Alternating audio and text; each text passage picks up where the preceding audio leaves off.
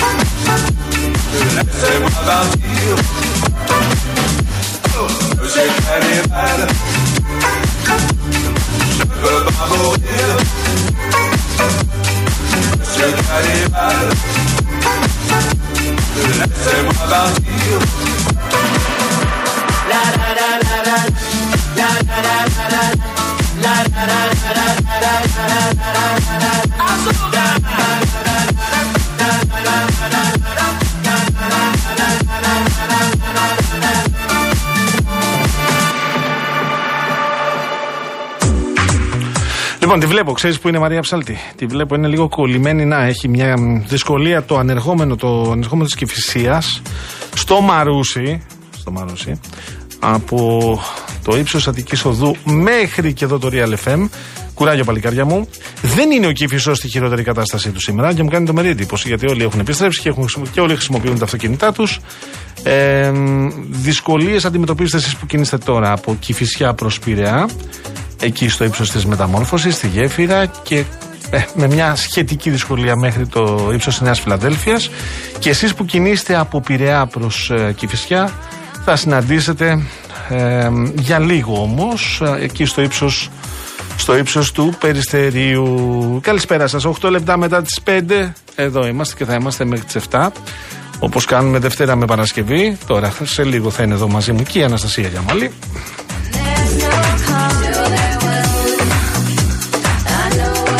Προς το παρόν, η Μαρία Ψάλτη στη ρύθμιση των ήχων.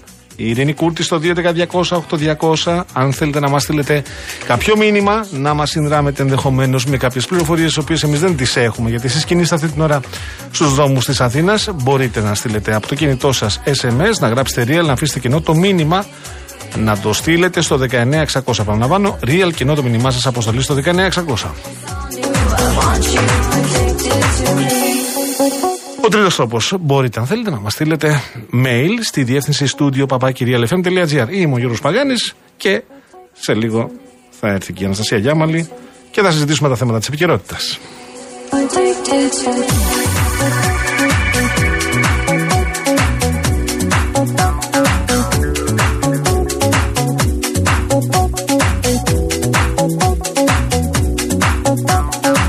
Αυτό που πρέπει όλοι και, όλοι και όλες να έχετε στο μυαλό σας είναι ότι αλλάζει ο καιρός, αλλάζει. Δηλαδή ε, θα γίνει πιο χειμερινός. Καλώς την Πού αλλάζει, Βρε Γιώργο μου, ο καιρός στο αυτοκίνητο μου 16 βαθμούς λέει. 16 βαθμούς. Κοίτα τι έρχεται από εκεί πέρα που λέει και μου δες. Μέσα εκεί. Τη βλέπεις τη μαυρίλα. Θα βρέξει. Θα βρέξει και θα χιονίσει κάπου. Ενδεχομένως να δούμε και χιονάκι στις παρυφές των βουνών. Δεν νομίζω τώρα. Δεν... Λοιπόν, πρώτα ζούμε, μετά γράφουμε. Γυρίσαν όλοι. Το έχω καταλάβει, βλέπω την κίνηση.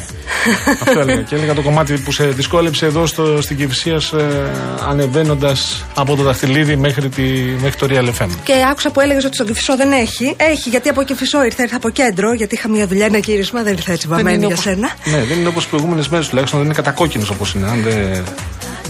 Λες να μην είναι Δεν δουλεύει το σήμα τους. Κατάλαβα. το κέντρο πάντως είναι ο Θεός να, βάλει τη, να βοηθήσει δηλαδή. Είναι πολύ δύσκολο το κέντρο στην Αθήνα αυτήν την ώρα. Ε, σου τυχε εσένα σου, να ξεκινήσουμε τα καιρικά. Το Σάββατο το βράδυ, 12. Μάζευα. σου ήρθε; Μάζευα σαν την ε, τρελή. Ναι. Κάτι που είχα απλώσει παπλωματοθήκες, ξέρεις, τα απλώνεις. Και το έξω να δεις τι γίνεται, ε; Όχι, το, το, το, μάζευα με το που ακούω φου. Λέω, άσε μην το ψάχνουμε στα άλλα τετράγωνα. Βγήκα, τσουκ τσουκ τσουκ, μαζευτική. Τα βάλα μέσα. Μια χαρά. Αυτό που ερχόταν ήταν εκεί στο Βύρονα από τον ημιτό προς τα κάτω. Ένας ανεμοστόπλο με βροχή, αέρα. Μετακινούσε ακόμα και κάτω απορριμμάτων. Γεμάτου, δηλαδή τους έσπροχνε. Τι να πω. Ναι. Λοιπόν, αυτό μας περιμένει. Δηλαδή θα έρθουν. Θα έρθουν, θα έρθει κρύο. Έχεις εσύ καταφύγιο στο Βύρονα; Όχι, άμα έχεις να το συζητήσουμε. Να έρθω κι εγώ να με φιλοξενήσεις κάποιες μέρες. Να έρθεις, θα σε περιμένω. Εκτός και αν ταιριάζουν για καταφύγια οι αποθήκες που έχουμε στα υπόγεια. Ναι, ναι. Ε, Έχεις εσύ τέτοια; Έχω αποθήκη. Έχεις διαμορφώσει για να σε φιλοξενήσει; Δεν την έχω διαμορφώσει για να με φιλοξενήσει, αλλά είμαι μικρός άνθρωπος. Όπω ξέρει, κάπου θα χωρέσω. Έχουμε κάτι ράφια, αντέξιον. Αντέξιον. Θα ανέβω στο πλάι έτσι, πλαγιαστά, μια χαρά. Αντέξιον είπες. Αντέξιον, τα, τα ράφια. Αντέξιον. Ναι, αντέχουν. Αντέχουν αυτά. Ναι. Αντέχουν, αντέχουν. I was so close, so bad. And I don't think he's coming back. Maybe someday. He gave the reason. Reasons he should go. He said that. Ο Χάρος, ο φίλος μας. Πού σε ρε Χάρε; Ο Χάρος Παντελής, όχι άλλος ο Χάρος. Ο άλλος δεν είναι φίλος μας. Ο Παντελής Χάρος είναι φίλος μας. Χάρος είναι. Καλησπέρα και χρόνια πολλά. Στην Αθήνα βρέχει, λέει. Α, μάλιστα.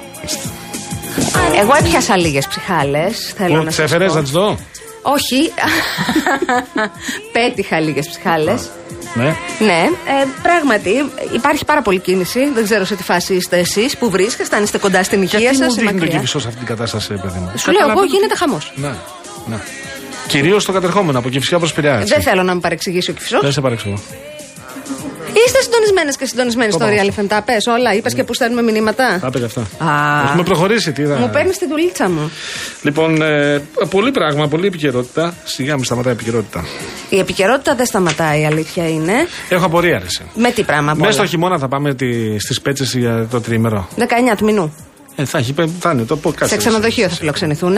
Θε να δει το weather. Όχι, όχι, όχι. Όλο με το, τα sessions, τα workshops. Α, ναι, είναι σε 15 μέρες. Mm. Τα workshops, οι, οι συνεδριάσεις δηλαδή εργασίας όπου ναι. οι τομεάρχες και οι τομεάρχησε θα παρουσιάσουν ως 30 λεπτά πλην του τομεάρχη οικονομικών. Ο παπάς θα τη φάει δηλαδή να παρουσιάσει πολύ. PowerPoint. PowerPoint, ναι, αναγιά σου. Δεν ξέρω τι άλλο θα έχουν ετοιμάσει, αλλά τέλος πάντων αυτό το κομμάτι θα γίνει στο, στην οικία του κυρίου Κασαλάκη στο νησί. Ναι. Φίλοι μου πάντως οι οποίοι είναι κεντρώοι, κεντρώοι φιλελεύθεροι τρελαθήκαν με το PowerPoint.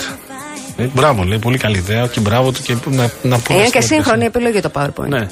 Δεν είναι; Όχι, πιο Γιώργο μου. Ναι, παλιά. Παρουσιάσει PowerPoint κάνουμε μια θυμάμαι... 25 ετία, 30 ετία. Πόσο; Κάμια τριανταριά χρόνια. Το 2012. Το 2012 ήταν πολύ in πάντως, γιατί τα θυμάμαι εγώ τώρα. Το 2024 είναι OK. Okay. Πάει, το ξεπεράσαμε αυτό. Νομίζω. Ναι. Λοιπόν, εντάξει, θα έχεις καλύτερο Θα μου άρεσε μια βιντεοπαρουσίαση περισσότερο, ας πούμε. Αν επέλεγα εγώ το τι θα bonding, κάνω. Bonding, bonding. Πώς θα γίνει το bonding, αυτό να μου πεις. Εντάξει. Εγώ θέλω να πω το εξής. Ξέρεις ότι δεν. Ε, δεν υπερασπίζομαι έτσι τις επιλογές του κυρίου Κασελάκη γενικά. Με τις πέτσες δεν έχω ιδιαίτερο πρόβλημα. Σε με ποια έννοια; Ο κύριος Κασελάκης στου βουλευτές και τις βουλεύτριές του, τους 36, τους κληρονόμησε, δεν τους διάλεξε. Άρα και δεν τους γνωρίζει κιόλας ε, καλά όλες και όλους.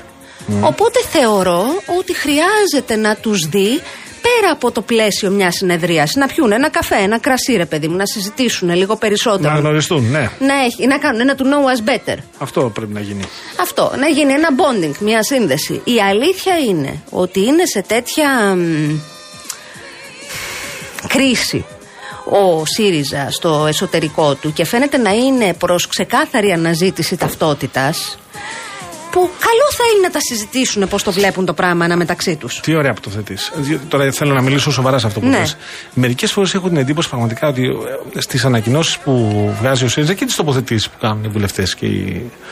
Ότι είναι λίγο σαν το. Πάει εκρεμές. λίγο εκρεμές. Δηλαδή από εκεί που είσαι τέρμα αριστερά, Ας... έρχεσαι και βγαίνεις στη Νέα Δημοκρατία από δεξιά και της λες ότι ο Συρίγος εδώ έχει κάνει, έχει κάνει ναι. φάουλ. Που είχε κάνει. Σαφώς και είχε κάνει δηλαδή... παρά τις ε, προσπάθειες να το διορθώσεις. Ναι. Αλλά εγώ θεώρησα αστοχία το περί την αποκάλυψη περί πρότασης να αναλάβει Υπουργείο το 19, ας πούμε, ο κ. Κασελάκης. Αυτό ενδεχομένως. Γι' αυτό σου λέω. Δεν μπαίνω στο ποιος έχει δίκιο, ποιος άδικο, δεν το ξέρουμε ούτε εσύ ούτε εγώ. Ναι, το συμπέρασμα όμως που βγαίνει από αυτό. Ότι τι, ήθελε το credibility του Μητσοτάκη. Το ένα είναι αυτό και το άλλο ναι. το ίδιο είναι τα κόμματα για αυτόν. ΣΥΡΙΖΑ και Νέα Δημοκρατία. Νομίζω ότι ναι. η στόχευση, ο λόγος που το είπε αυτό ο κύριος Καπνισάκης, ναι. ο διευθυντής του γραφείου του κυρίου Κασελάκη, ναι. είναι ότι τύπου να είδατε, άμα ήταν παντός καιρού ναι. για την καρέκλα, ναι. θα την είχε πάρει το 19. Ναι, μισό λεπτό όμως. Δεν ας συμφωνώ. υποθέσουμε, ναι. που εγώ θεωρώ ότι δεν έχει γίνει αυτό, ναι. ας υποθέσουμε ότι πράγματι ο Μητσοτάκη είχε στο μυαλό του τον Κασελάκη μέσα στην ομάδα που θεωρούσε ότι θα έπρεπε να είναι μέσα στο, ναι. στην κυβέρνησή του. Δηλαδή έτσι, ξαφνικά δεν είχε διαβάσει κείμενα ο, και ο Μητσοτάκης του Κασελάκη. Μα, είχε δια... Μα το κονέθε σύμφωνα με τον κύριο Καπνισάκη το έκανε ο κύριος δηλαδή, Διαματάρη. Δηλαδή εδώ υπήρχε, αν, αν αυτό συνέβαινε, θα υπήρχε λόγος. Κάτι είχε γράψει ο κ. Κασελάκη, κάτι είχε πει. Είχε γράψει πράγματα τα οποία είπε ότι δεν ήταν σε καλή είχε φάση. Πιο κοντά στην κεντροδεξιά. Με αυτά που είχε γράψει και είχε πει. Λέω τώρα εγώ τότε. Η αρθρογραφία λέμε, τότε τέτοια για, ήταν. Για να τον Όχι, δεν λέμε έτσι. Για να τον επιλέξει. δεν είπα ερώτηση. Που θεωρώ ότι δεν. Ε, δηλαδή δεν είναι τόσο εύκολο. Εγώ δεν καταλαβαίνω ποια ήταν η στόχευση αυτής της αποκάλυψης. Ούτε εγώ. Αν ήταν να συζητηθεί ο ΣΥΡΙΖΑ, OK. Okay. Υπάρχουν άλλοι τρόποι. Ναι. Μια χαρά εμφανίσεις έκανε στο φανάρι και επαφές έκανε ο κύριος Κασελάκης. Ναι. Είδες ε, τα πλάνα ε, από την αίθουσα μέσα. Με τον ε, Ανδρουλάκη στη μια άκρη, τον Κασελάκη στην άλλη άκρη. Ναι. Δύο ξένοι στην ίδια πόλη. Μάλιστα το στερεότυπο. Καλό, ε. Μαρία Ψαλτής, άρεσε. Εμένα μ' άρεσε τι υποστόπε.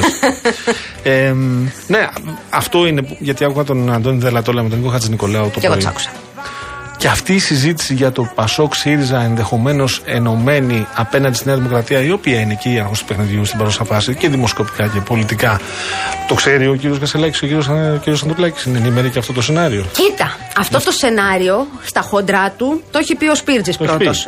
Και ακόμα νομίζω επιμένει. Ο Σπίρτζης επιμένει. Πότε αλλά... τον είδα 3 Ιανουαρίου, νομίζω 2, κάπου εκεί. Possible. Ναι. Πού τον είχες, τον είχες εκεί; Όχι. Στη, νομίζω, νομίζω ότι τον είδα στη δημόσια τηλεόραση. Okay. Λοιπόν, βγήκε την ε, Κυριακή χθες στον ε, Αντένα, αν δεν κάνω λάθος, ο κύριος ε, Τεμπονέρας και είπε ότι εγώ θα κατεβάσω πλατφόρμα συμπόρευσης. Βγαίνει σήμερα. Πλατφόρμα συμπόρευσης με, με, το Πασόκ. Με το Πασόκ. Ναι. Βγαίνει σήμερα, δίνεται στη δημοσιότητα η επιστολή που έστειλαν οι Ραγκούση Θεοχαρόπουλος Ζαχαριάδη. Μάλιστα, το πρωί, ναι. Ναι, για πάμε στους να πάμε στους Ευρωπαίους ως πρόταση να συζητηθεί αυτό το πράγμα.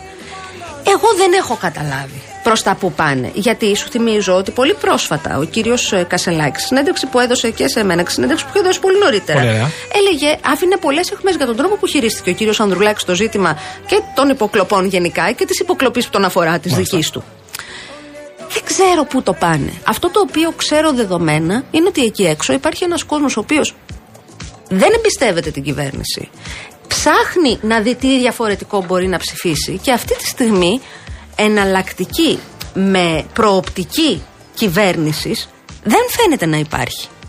με προοπτική κυβέρνησης, κατανοείτε. Υπάρχει κι άλλος ένας κόσμος, θα μου επιτρέψει να σου πω, ο οποίος έμεινε στο Πασόκ τις εποχές που αρκετοί συντροφοί τους εγκατέλειπαν για τον ΣΥΡΙΖΑ, ο οποίος ήταν κυβέρνηση ή είχε κυβερνητική προοπτική. Έμειναν εκεί Φάγανε και τη Λέζα ότι είναι, ε, πώς το λένε, νατοτσολιάδες και τα, αυτό και τα, τα υπόλοιπα και μείνανε στο Πασόκ αυτοί. Εγώ αναρωτιέμαι, θα αντέξουν, λέμε τώρα, ένα τέτοιο σενάριο να το δουν να υλοποιείται. Θα αντέξουν να είναι στο Πασόκ, δηλαδή μαζί με αυτούς που τους έβριζαν και τους έλεγαν νατοτσολιάδες και αυτό και Κοίτα, και τα συναφή. Θα, θα σε πάω λίγο πιο ναι. εκείνη την περίοδο μάλλον. Ε, μέχρι το 12-13, όποιος ναι. σου έλεγε ότι θα συγκυβερνούσε Πασόκ Νέα Δημοκρατία, θα τον έλεγες ε, χαζό. Ναι.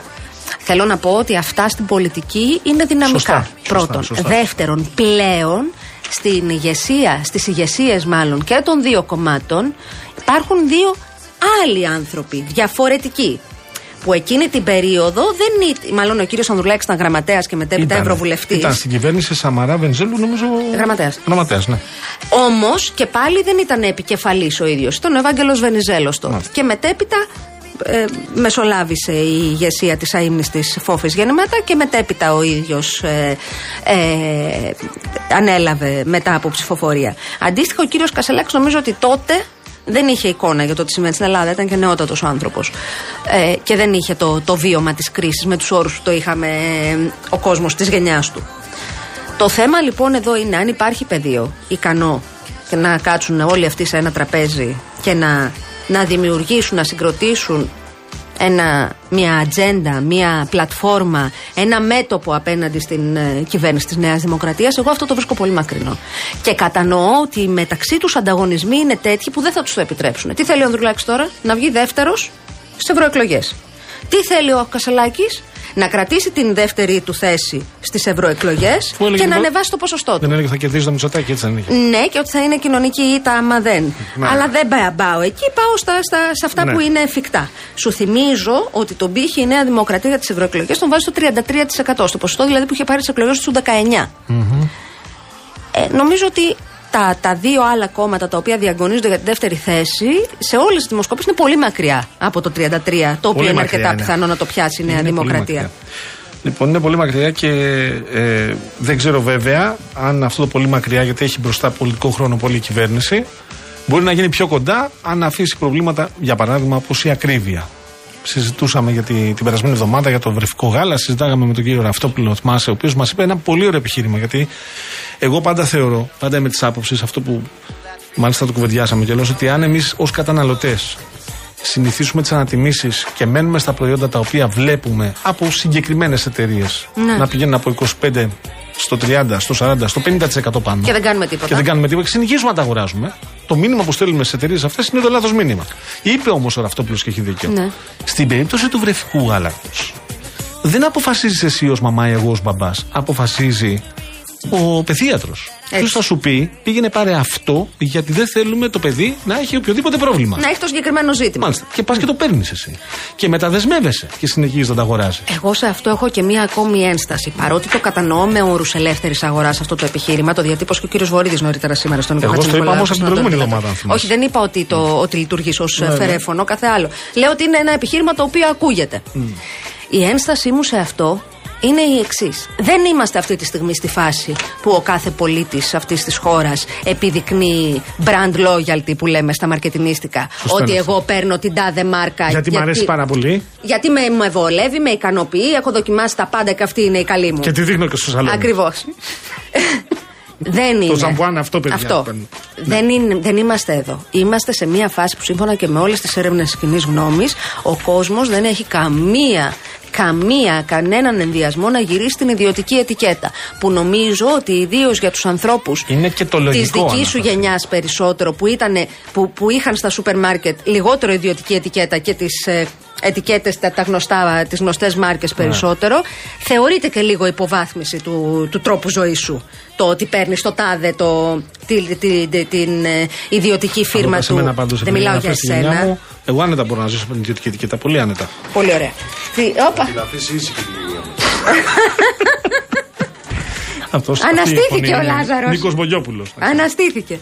Σα κάνει την εισαγωγή η κυρία Γιάμαλη και ωραία την κάνει κιόλας γιατί σε λίγο θα συζητήσουμε με τον κύριο Δημήτρη Μαύρο της ε, της MRG. Της, MRB. Ε, τι είπα, MRG. Ό,τι να είναι, MRB. Είμαι λίγος Γιατί, γιατί; Η Real News, η οποία κυκλοφορούσε στο περίπτωση από το Σάββατο, είχε μια εξαιρετική, εξαιρετική έρευνα για την, ε, για τον, την προτεραιότητα του. για την προτεραιοποίηση μάλλον των ζητημάτων που απασχολούν τον πολίτη. Δηλαδή, ποιο είναι το μεγαλύτερο πρόβλημα στο μυαλό του πολίτη, σε ποσοστό, ε, στο 100%. Ακρίβεια. Λοιπόν, ακρίβεια, 54,6%. Θα συζητήσουμε λοιπόν με τον κύριο Δημήτρη Μαύρο της MRP για να αποκωδικοποιήσουμε κάποια πράγματα που βγαίνουν από αυτή την έρευνα. Ολόκληρη η έρευνα τώρα στο real.gr. Όσοι αγοράσατε τη Real News, τι διαβάσατε. Χρήσιμα θα την αναλύσουμε τώρα. Θα την αναλύσουμε, θα τα δούμε. Θα κάνουμε τα ερωτήματα. Αν θέλετε, θα στείλετε και εσείς ερωτήματα για να τα βάλουμε στον κύριο Μαύρο, να τα συζητήσουμε. Αυτό το κλείνω τώρα το, το κεφαλαίο, κυρία Γιάμαλη. Τι είναι, πόσο έχουμε, τρία λεπτά; Τρία λεπτά. Τι, Τι άλλο κεφάλαιο θέλετε. Εσείς θα μου πείτε. Τι θέλετε. Μετά, μετά το κύριο Μαύρο, μου έχω να πω. Περιμένω με ενδιαφέρον να δω τι, το σχέδιο που θα ανακοινώσει σχετικά με, τα, με το γάμο ανεξάρτητος φίλου ο Πρωθυπουργός και πώς θα πάει αυτό. Την Τετάρτη σου λέει στην ε, κρατική τηλεόραση θα δώσει μια συνέντευξη. Στην φαίνεται, του κ. Ναι, φαίνεται πως κόβεται το ζήτημα της ε, παρένθετης μητρότητας mm. για τα ζευγάρια ανδρών. Mm-hmm. Ε, αν είναι έτσι και δεν έχει κάποιο παραθυράκι, μιλάμε για ευθεία διάκριση. Έχει ενδιαφέρον το πώς μπαίνει βέβαια, γιατί ο νόμος μέχρι στιγμής λέει ότι για λόγους αλτρουισμού είναι θε, θεμητό το πράγμα η, η παρένθετη μητρότητα, είτε πρόκειται για, για όποιο άτομο και να πρόκειται, ανεξαρτήτως φίλου. Έχει ενδιαφέρον αυτό. Θα περιμένω με ενδιαφέρον να δω και πότε θα το φέρει. Μάλιστα. Σε αυτό που λες, γιατί και εγώ προσπαθώ να διαβάσω περισσότερα πράγματα για να αποκλειστώ άποψη. Ε, θεωρώ βεβαίως ότι το θέμα της ισότιμης γαμήλιας σχέσης είναι σαφές ότι δεν δημιουργεί πρόβλημα. Βεβαίως εξαιρώ ε, ε, κάποιους ιεράρχες, το χριστεπώνυμο ποιμνίο της Εκκλησίας μας προφανώς, αλλά ε, νομίζω ότι κυρίως εκεί Εκεί θα γίνει συζήτηση, σε αυτό που μόλις ε, περιέγραψες. Και θέλω να θυμίσω και να θυμηθώ και να το συζητήσω μαζί σου ενδεχομένως στη συνέχεια της εκπομπής μας πιο αναλυτικά. Όταν ο, όταν ο Αλέξης Τσίπρας πέρασε το, σύμβολο, το, το σύμφωνο συμβίωσης. Το, το σύμφωνο συμβίωσης mm-hmm. ως πρωθυπουργός τότε. Πολιτικά δεν είχε την άνεση να περάσει και την υιοθεσία. Όχι. Γιατί; Είχε πει ότι ήταν το επόμενο βήμα και ότι η κοινωνία ακόμη γιατί, τότε γιατί δεν, δεν ήταν περάσει τότε; Γιατί δεν είχε περάσει ούτε ο πολιτικός γάμος. Ήταν το πρώτο βήμα και έλεγε ότι θέλω να ελπίζω ότι μέσα στην τετραετία μου θα περάσει και ο γάμος και η τεκνοθεσία. Μάλιστα.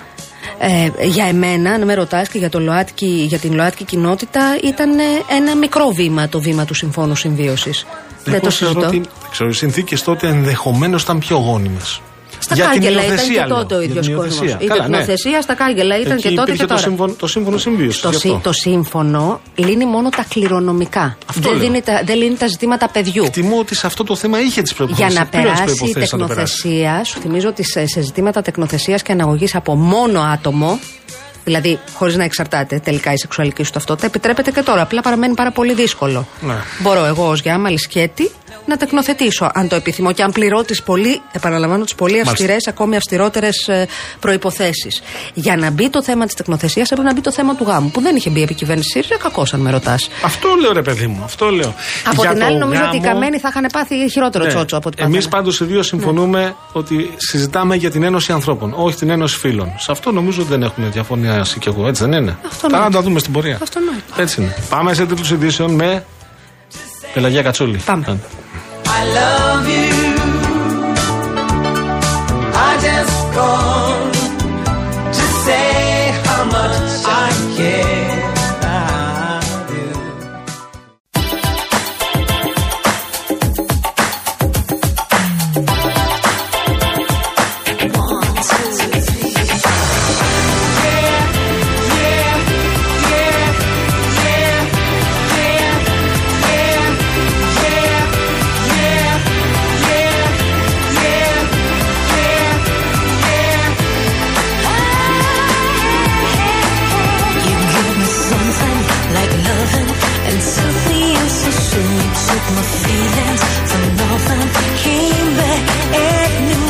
Cause baby, I'm ready to show myself to you. So if I lose my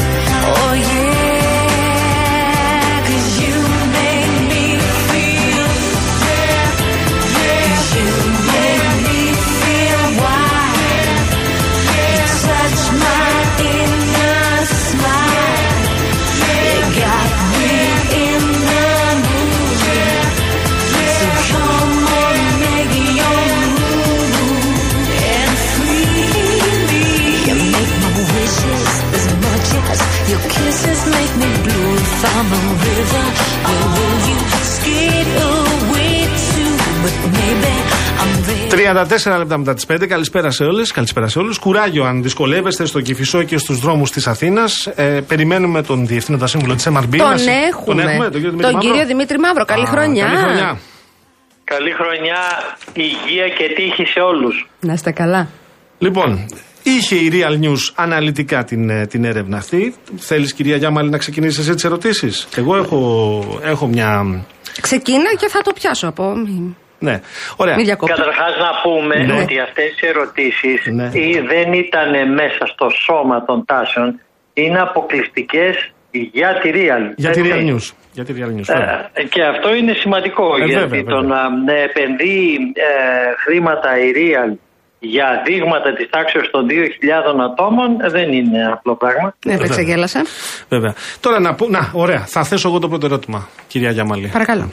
Λοιπόν, έχουμε εδώ 54,6% 54, ε, απαντούν στο ερώτημα, 54,6% στο ερώτημα ποιοι ε, κατά τη γνώμη σας, ότι είναι, είναι οι τομείς στους οποίους θα πρέπει να δώσει έμφαση προτεραιότητα η κυβέρνηση. Αυτό το 54,6% ε, θεωρεί ότι θα πρέπει η κυβέρνηση να δώσει προτεραιότητα στους τομείς των οικονομικών και των ανατιμήσεων. Και λέω τώρα το εξής. Mm-hmm. Πάρα πολλοί κόσμος ταξίδεψε. Εδώ λένε φίλοι, γνωστοί ότι ε, αναστέλνανε. Πήγε γόνατο η Βιέννη. Το Παρίσι, η Βιέννη, η Ρώμη, το Λονδίνο έγινε χαμός. Ε, Κόσμος ο οποίος έφυγε και καλά έκανε και πήγε να ξεκουραστεί ε, ενδεχομένως στο χωριό του, στο εξοχικό του. Συνάδουν αυτά, κύριε Μαύρη; Βεβαίως και συνάδουν, διότι αυτό το οποίο συμβαίνει είναι ότι μας λέει ο κόσμος και όχι μόνος σε αυτή την έρευνα αλλά και σε άλλες αυτές που γίνονται στο γραφείο οι ποιοτικέ έρευνες ότι πλέον εγώ δεν μπορώ να προγραμματίσω το μέλλον. Πρώτον. Δεύτερον, δεν μπορώ να κάνω όνειρα για το μέλλον. Δεν μπορώ να δω τίποτε μακροπρόθεσμα Άρα αυτοί που το προηγούμενα, τα προηγούμενα χρόνια, τα πολλά προηγούμενα χρόνια είχαν τη δυνατότητα να μαζέψουν κάποια λεφτά, ο άλλος για να πάρει σπίτι, ο άλλος για να κάνει ένα πολύ μεγάλο ταξίδι στο εξωτερικό ή οτιδήποτε άλλο, ε, τώρα πια δεν του φτάνουν, δεν μπορεί να προγραμματίσει τόσο μακριά. Άρα τα λίγα λεφτουδάκια που του μένουν ε, προσπαθεί να τα καταναλώσει σε πιο κοντής, ε, αν θέλετε, σε πιο βραχή, φλεγή πράγματα μικρά. Που σημαίνει να πάω να φάω σε ένα εστιατόριο, να πάω δύο μέρες σε ένα ξενοδοχείο ε, και να κάνω τέτοιου είδους πράγματα. Άρα αυτοί που πηγαίνανε κάποτε στην Ελβετία έχουν μπει εντός Ελλάδος. Και αυτοί που πήγαιναν στα θέρετρα τα εντός Ελλάδος μένουν τώρα σε πιο κοντινές διαδρομές. Και αυτοί που πήγαιναν στις πιο κοντινές διαδρομές κάθονται σπίτι τους. Άρα λοιπόν το, υπάρχει ένα κομμάτι θερέτρων και δεν ξέρω και ταξιδιών τα οποία γεμίζουν μεν, αλλά γεμίζουν με αυτούς που πήγαιναν στο εξωτερικό. Η μεγάλη βάση δεν έχει τη δύναμη να πάει και να προγραμματιστεί. Σας το λέω μεταγνώσεως ναι, αυτό το ναι, ναι, πράγμα, ναι. όχι από προσωπικά μου βιώματα, από στοιχεία. Τώρα, ε, κύριε Μαύρε, υπάρχει και ένα ζήτημα, το, το, το ζήτημα του πώς αντιλαμβάνεται ο κόσμος την ε, κατάστασή του. Στο πώς αντιλαμβάνεται ο ίδιος την κατάστασή του, αν είναι καλύτερη ή χειρότερη, οι απαντήσεις ποιες είναι; Ε, φαίνεται ότι ο ασθενής ο οποίος ήταν σε κόμμα αρχίζουμε και ενώ τα τσίνορά του είναι ε, κλειστά βλέπουμε από κάτω ε, τους, ε, τους κερατοειδείς των δύο ματιών να κινούνται που σημαίνει ότι ο ασθενής δεν είναι νεκρός. Έτσι. Ε, αυτή την πολύ μικρή βελτίωση στα συναισθήματα του ασθενή Έλληνα ε, δεν μπορούμε να τη βαφτίσουμε ε, απλά δεν είναι νεκρός. Και προσδοκά έχει στείλει στο μέλλον την ανάγκη του για να ανοίξει τα μάτια του, εν πάση περιπτώσει, κάποια στιγμή. Και όσον αφορά αυτό το 55% που είπε ο Γιώργος προηγουμένως περί του να διορθωθεί η ακρίβεια και τα οικονομικά, θέλω να σας πω ότι είναι επικεντρωμένο κυρίως στις γυναίκες και στις ηλικίες 35 με 64 ετών. Οι μικρότεροι και οι μεγαλύτεροι είναι πάνω στο μέσον όρο. Άρα λοιπόν οι ηλικίες 35 μέχρι 64 πλησιάζουν το 60% αντί για 54,6%. Και το οποίο σημαίνει πράγματα ότι αυτές οι ηλικίες, επειδή το έχουμε πει πάρα πολλές φορές, αισθάνονται ότι έχουν μακρύ παρελθόν για να έχουν δημιουργήσει υποχρεώσεις και κοντό μέλλον για να μπορέσουν να τις καλύψουν. Και πνίγεται. Και θα με ρωτήσει κάποιος ακροατής, ε, μα ο 35-44 πότε πρόλαβε να έχει παρελθόν; Αν έχει κάνει ένα παιδί, που μάλλον έχει κάνει ένα παιδί, έχει δηλαδή η πιθανότητα να βρούμε ανθρώπους με οικογένεια με ένα παιδί στο 35-44 είναι μεγάλη. Α, αυτός θεωρεί ότι έχει πνιγεί στην υποχρέωση. Άρα λοιπόν μην ξεχνάτε πώς αντέδρασε ο κόσμος όταν τα ΜΜΕ βγήκαν και έκαναν ολόκληρη ανάλυση για το παιδικό γάλα. Σας παρακολουθώ και άκουσα και τη δική σας κουβέντα. Ναι. Έτσι. Ναι, ναι. Εδώ τώρα υπάρχει ένα ποσοστό ε, το οποίο είναι, μισό λεπτό να το πω ακριβώς, όπως το είδα, υπάρχει ένα ποσοστό το οποίο είναι 20,4% από 18,1% από ήταν πέρσι, το οποίο θεωρεί ότι τα οικονομικά του θα βελτιωθούν είτε σημαντικά είτε ελαφρά. Αλλά ε, υπάρχει ένα μετάβλητο στο 34,8% όσων εκτιμούν ότι τα οικονομικά τους θα μείνουν στάσιμα. Και από το 43,3% στο 41,8% σημαίνει είναι το ποσοστό αυτών που θεωρούν ότι τα οικονομικά τους θα χειροτερεύσουν. Αυτό είναι αυτό που ακριβώς ε, περιγράφεις ως τι, ως ε, το πρώτο, η πρώτη κίνηση στο κόμμα, ότι παίζουν σιγά σιγά τα βλέφαρα ή είναι ένδειξη μεγάλης απεσιοδοξίας; Ε, θα σας πω, είναι πρώτον το παίξιμο στα βλέφαρα και δεύτερον ε, ο κόσμος αισθάνεται πρώτον είναι δεύτερος πυλώνας με τρία ποδαράκια, με ορισμένα ποδαράκια από κάτω. Πρώτον, δεν μπορούμε να πάμε χειρότερα, διότι θεωρούν ότι έχουμε πιάσει πάτο.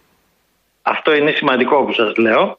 Το δεύτερο είναι ότι δεν υπάρχει λόγος κατά την άποψή τους η Ελλάδα να πάει παρακάτω, διότι ακούει από την κυβέρνησή του να του λέει ότι πιάσαμε την επενδυτική βαθμίδα, έχουμε λιγότερο πληθωρισμό από όλα τα κράτη της Ευρώπης και τούτο και εκείνο και το άλλο. Άρα η μακροοικονομία βαίνει καλώς Συνεπώς λένε κάποιοι μέσα τους, ε δεν μπορεί, κάποτε αυτό το πράγμα θα κατέβει και στο δικό μου επίπεδο. Και βεβαίως υπάρχουν και κάποιοι άλλοι οι οποίοι λένε ναι, έτσι μου λέγατε και τότε και τελικά δεν έγινε τίποτα. Αλλά φαίνεται ότι τσιμπάει η προσδοκία και η προσδοκία είναι ο μεγαλύτερος εχθρός ε, των πρώτων κομμάτων. Έτσι. Ναι, όμως, ε, κύριε Μαύρε, διαβάζοντας πάλι από τα ευρήματα της δικής σας ε, έρευνας, μπορεί να, να εμφανίζονται οι θετικές λέξεις ε, σιγουριά, ελπίδα και περηφάνεια και να αυξάνουν ποσοστά. Ωστόσο, στην κορυφή παραμένουν ο φόβος και η οργή. Τώρα, κυρία Γιάμαλη, επειδή είστε πονηρών, μου πατήσατε μια συγχορδία πλήκτρων που έχει και υφέσεις μέσα. Ξέρετε, τα, μαύρα, τα μαύρα πλήκτρα στο πιάνο. Διότι εδώ, εάν ήθελε κάποιος, α, ένα κόμμα, και βγαίνω έξω από την κυβέρνηση αυτή τη στιγμη να βρει το δικό του αφήγημα, το πρώτο πράγμα που κάνουν τα κόμματα είναι να παίξουν με τα πρώτα συναισθήματα. Που αυτή τη στιγμή τυχαίνει να είναι ο φόβος. Και τυχαίνει εδώ και καιρό όμως, γιατί εγώ τις διαβάζω τις ερευνές σα καιρό. Δεν τυχαίνει, γιατί αν πάτε λίγο πιο πίσω, πρώτο, πρώτο συνέ, κακό συνέστημα ήταν η οργή. ετσι Άρα λοιπόν αυτό που θέλω να πω είναι ότι στις δύο-τρει πρώτες θέσεις εναλλάσσονται, παραδείγματος χάρη στην έρευνα του Open ήταν πρώτη η παρέτηση. Άρα εκεί στα αρνητικά συναισθήματα έχουμε ένα χυλό αρνητικών συναισθημάτων που δεν μπορείς να βγάλεις συμπέρασμα γιατί είναι άλλο πράγμα να πρέπει να διαχειριστείς φόβο, άλλο οργή και άλλο παρέτηση. Αυτό το οποίο παρατηρούμε όμως είναι ότι συνδέονται τα δύο πρώτα με την επικαιρότητα. Η οργή, παραδείγματος χάρη την εποχή των τεμπών, ήταν στο ταβανι Ο φόβος παραμένει αν δείτε το καρδιογράφημα του περίπου σταθερό και άρα γι' αυτό επιπλέει αυτή τη στιγμή. Και αυτό το οποίο ανεβαίνει είναι παρέτηση. Αλλά από αυτά εγώ δεν θα μπορούσα να βγάλω αφήγημα. Υπάρχει όμως ένας κοινός παρονομαστής που είναι ποιο συνέστημα διατηρείται σταθερό σε μια θέση που κάτι μου λέει. Το συνέστημα λοιπόν αυτό είναι ότι στον πάτο των συναισθημάτων βρίσκεται μόνιμος η υπερηφάνεια. Μάλιστα. Αυτό το πράγμα λοιπόν σημαίνει ότι ό,τι και να του λες του Έλληνα για τα οικονομικά του, για την υγεία, για την παιδεία, για την εφορία και όπως έχετε δει παρακάτω έχουμε τις ερωτήσεις τι πρέπει να κάνει η κυβέρνηση κλπ. κλπ. Είναι εργαλεία. Αυτά τα θεωρεί δεδομένα ότι πρέπει να γίνουν. Και αυτό που απεγνωσμένα να ζητά αφού του λένε ότι η χώρα πάει καλά είναι να γυρίσει κάποιος και να του πει και πού πάμε να του δείξει τη γη της επαγγελίας ή τη γη Χαναάν ή όπως θέλετε πείτε του. Αυτή, όπως κάποτε είπε ο Κωνσταντίνος Καραμαλής το ανήκομενη στη Δύση ο Έλληνας τότε ήξερε ποιος είναι. Όταν το ρώταγε κάποιος τι είσαι εσύ παιδί μου έλεγε είμαι Έλληνας και πάω κατά τη Δύση που είναι μοντέρνα πράγματα, σύγχρονα πράγματα κλπ. Ο Αντρέας Παπανδρέου είπε ήρθε η ώρα να γυρίσει και ο τροχός να συνέλθει σε εισαγωγικά και ο φτωχός. Ο, ο Κώστας Σιμίτης γύρισε και είπε εξυγχρονισμός. Οι υπόλοιποι ενδιάμεσα δεν είχαν τη μεγάλη λέξη. Παραδείγματος χάρη ο Κώστας Καραμαλής είχε ένα όραμα, την επανίδρυση του κράτους, το οποίο δεν μπόρεσε να το κάνει. Αλλά και αυτό ήταν εργαλειακού τύπου. Επανίδρυση του κράτους για να γίνουμε τι; Σήμερα λοιπόν ο, ο σημερινός Πρωθυπουργός έχει βάλει μπροστά και υλοποιεί την επανίδρυση του κράτους. Μα τον πολυδιάστατο εξυγχρονισμό που λέει. Ακριβώς, μου το πήρατε από το στόμα. Αλλά χρειαζόμαστε να μας δείξει με το δάχτυλο σαν τον κολοκοτρώνη και πού πάμε. Δηλαδή σε τρία χρόνια από σήμερα, σε πέντε χρόνια από σήμερα, εγώ ως Έλλην θα λέω είμαι τι; Η Ελλάδα θα γίνει, σας λέω ότι στο παρελθόν το 2007 ας πούμε, πριν από τα μνημόνια, ένα όραμα ήταν ότι η Ελλάδα θα γίνει η Φλόριντα της Ευρώπης. Που σημαίνει ότι όλοι θα έρχονται και θα απαγιάζουν την ψυχή τους, τα λεφτά τους, το κορμί τους, τις ιδέες τους εδώ. Άλλο όραμα ήταν να γίνουμε το χάμα... Η Δανία του Νότου. Η Δανία του Νότου. Πάντως αυτό το πετύχαμε με κάτι Γερμανούς συνταξιούχου και κάτι Ιταλούς και κάτι Αυστριακούς. Το πετύχαμε αυτό. Έχουν έρθει εδώ. Έχουν έρθει ναι, και, ναι. και έχουν έρθει κι άλλοι. Αλλά δεν το λέμε. Ο Έλληνας δεν το συνειδητοποιεί. Νομίζετε ότι επειδή εσείς και εγώ ναι. συζητάμε ότι οι developer, αυτοί που γράφουν προγράμματα στα κομπιούτερ, έρχονται και κάθονται στα ωραία μέρη της χώρας. Ψηφιακή ομάδα. Μπράβο. Και στην Κρήτη που έχει ωραίο κλίμα και τι ωραία που είναι η ζωή, επειδή μπορούν να δουλεύουν εκ του μακρότερ. Αυτό πάντως. Αυτό που απαντήσατε στην Αναστασία είναι αυτό που. Περι... Και το λέω τώρα, προτρέπω εγώ τους ακροατές μας. Όσοι δεν έχετε διαβάσει στη Real News τη συγκεκριμένη έρευνα, μπείτε τώρα στο real.gr ή στο ενικό.gr. Είναι αυτό που περιγράφει ο Διευθύνων Σύμβουλος MRB ως. Ακούστε τώρα το φαινόμενο της παθητικής χύτρας με χαλασμένη βαλβίδα. Αυτό που έλεγες εσύ και τα στάδια που μας περιγράφει. Ε, ναι, διότι όταν ανεβαίνει η παρέτηση και μετά από πάνω στο μείγμα και η περηφάνεια είναι στον πάτο, ε, μας την έχουν αισθημένη. Ναι. Να πάμε για ένα σύντομο διαφημιστικό διάλειμμα αν και αν περιμένετε, μας περιμένετε θα μας υποχρεώσετε. Γιατί, γιατί μετά έχουμε να συζητήσουμε για το πρόσωπο της χρονιάς. Βεβαίως στη διάθεσή σας. Να είστε καλά, ευχαριστούμε.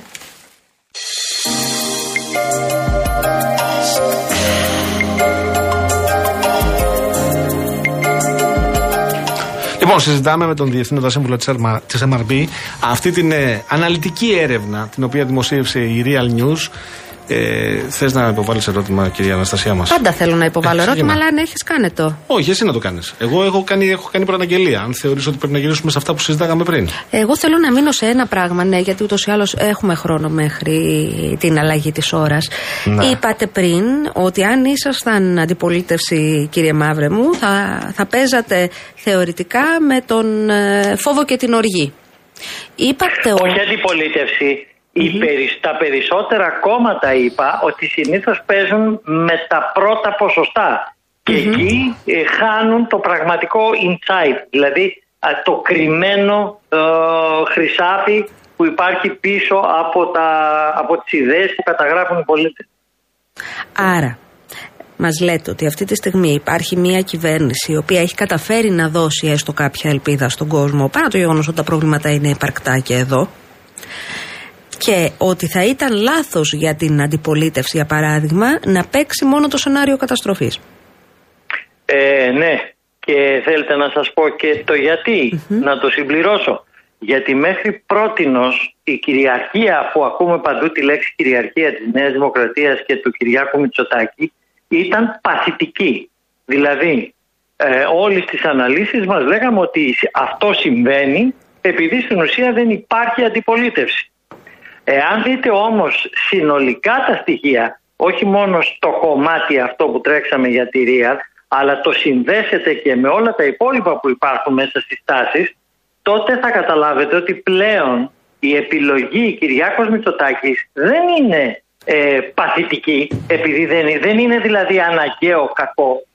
Έχει ξεπεράσει λιγάκι το όριο και περίπου οι μισοί πιστεύουν ότι πλέον το να επιλέγει κανείς τον Μητσοτάκη και τη Νέα Δημοκρατία είναι, είναι λύση κανονική, είναι ενεργητική επιλογή.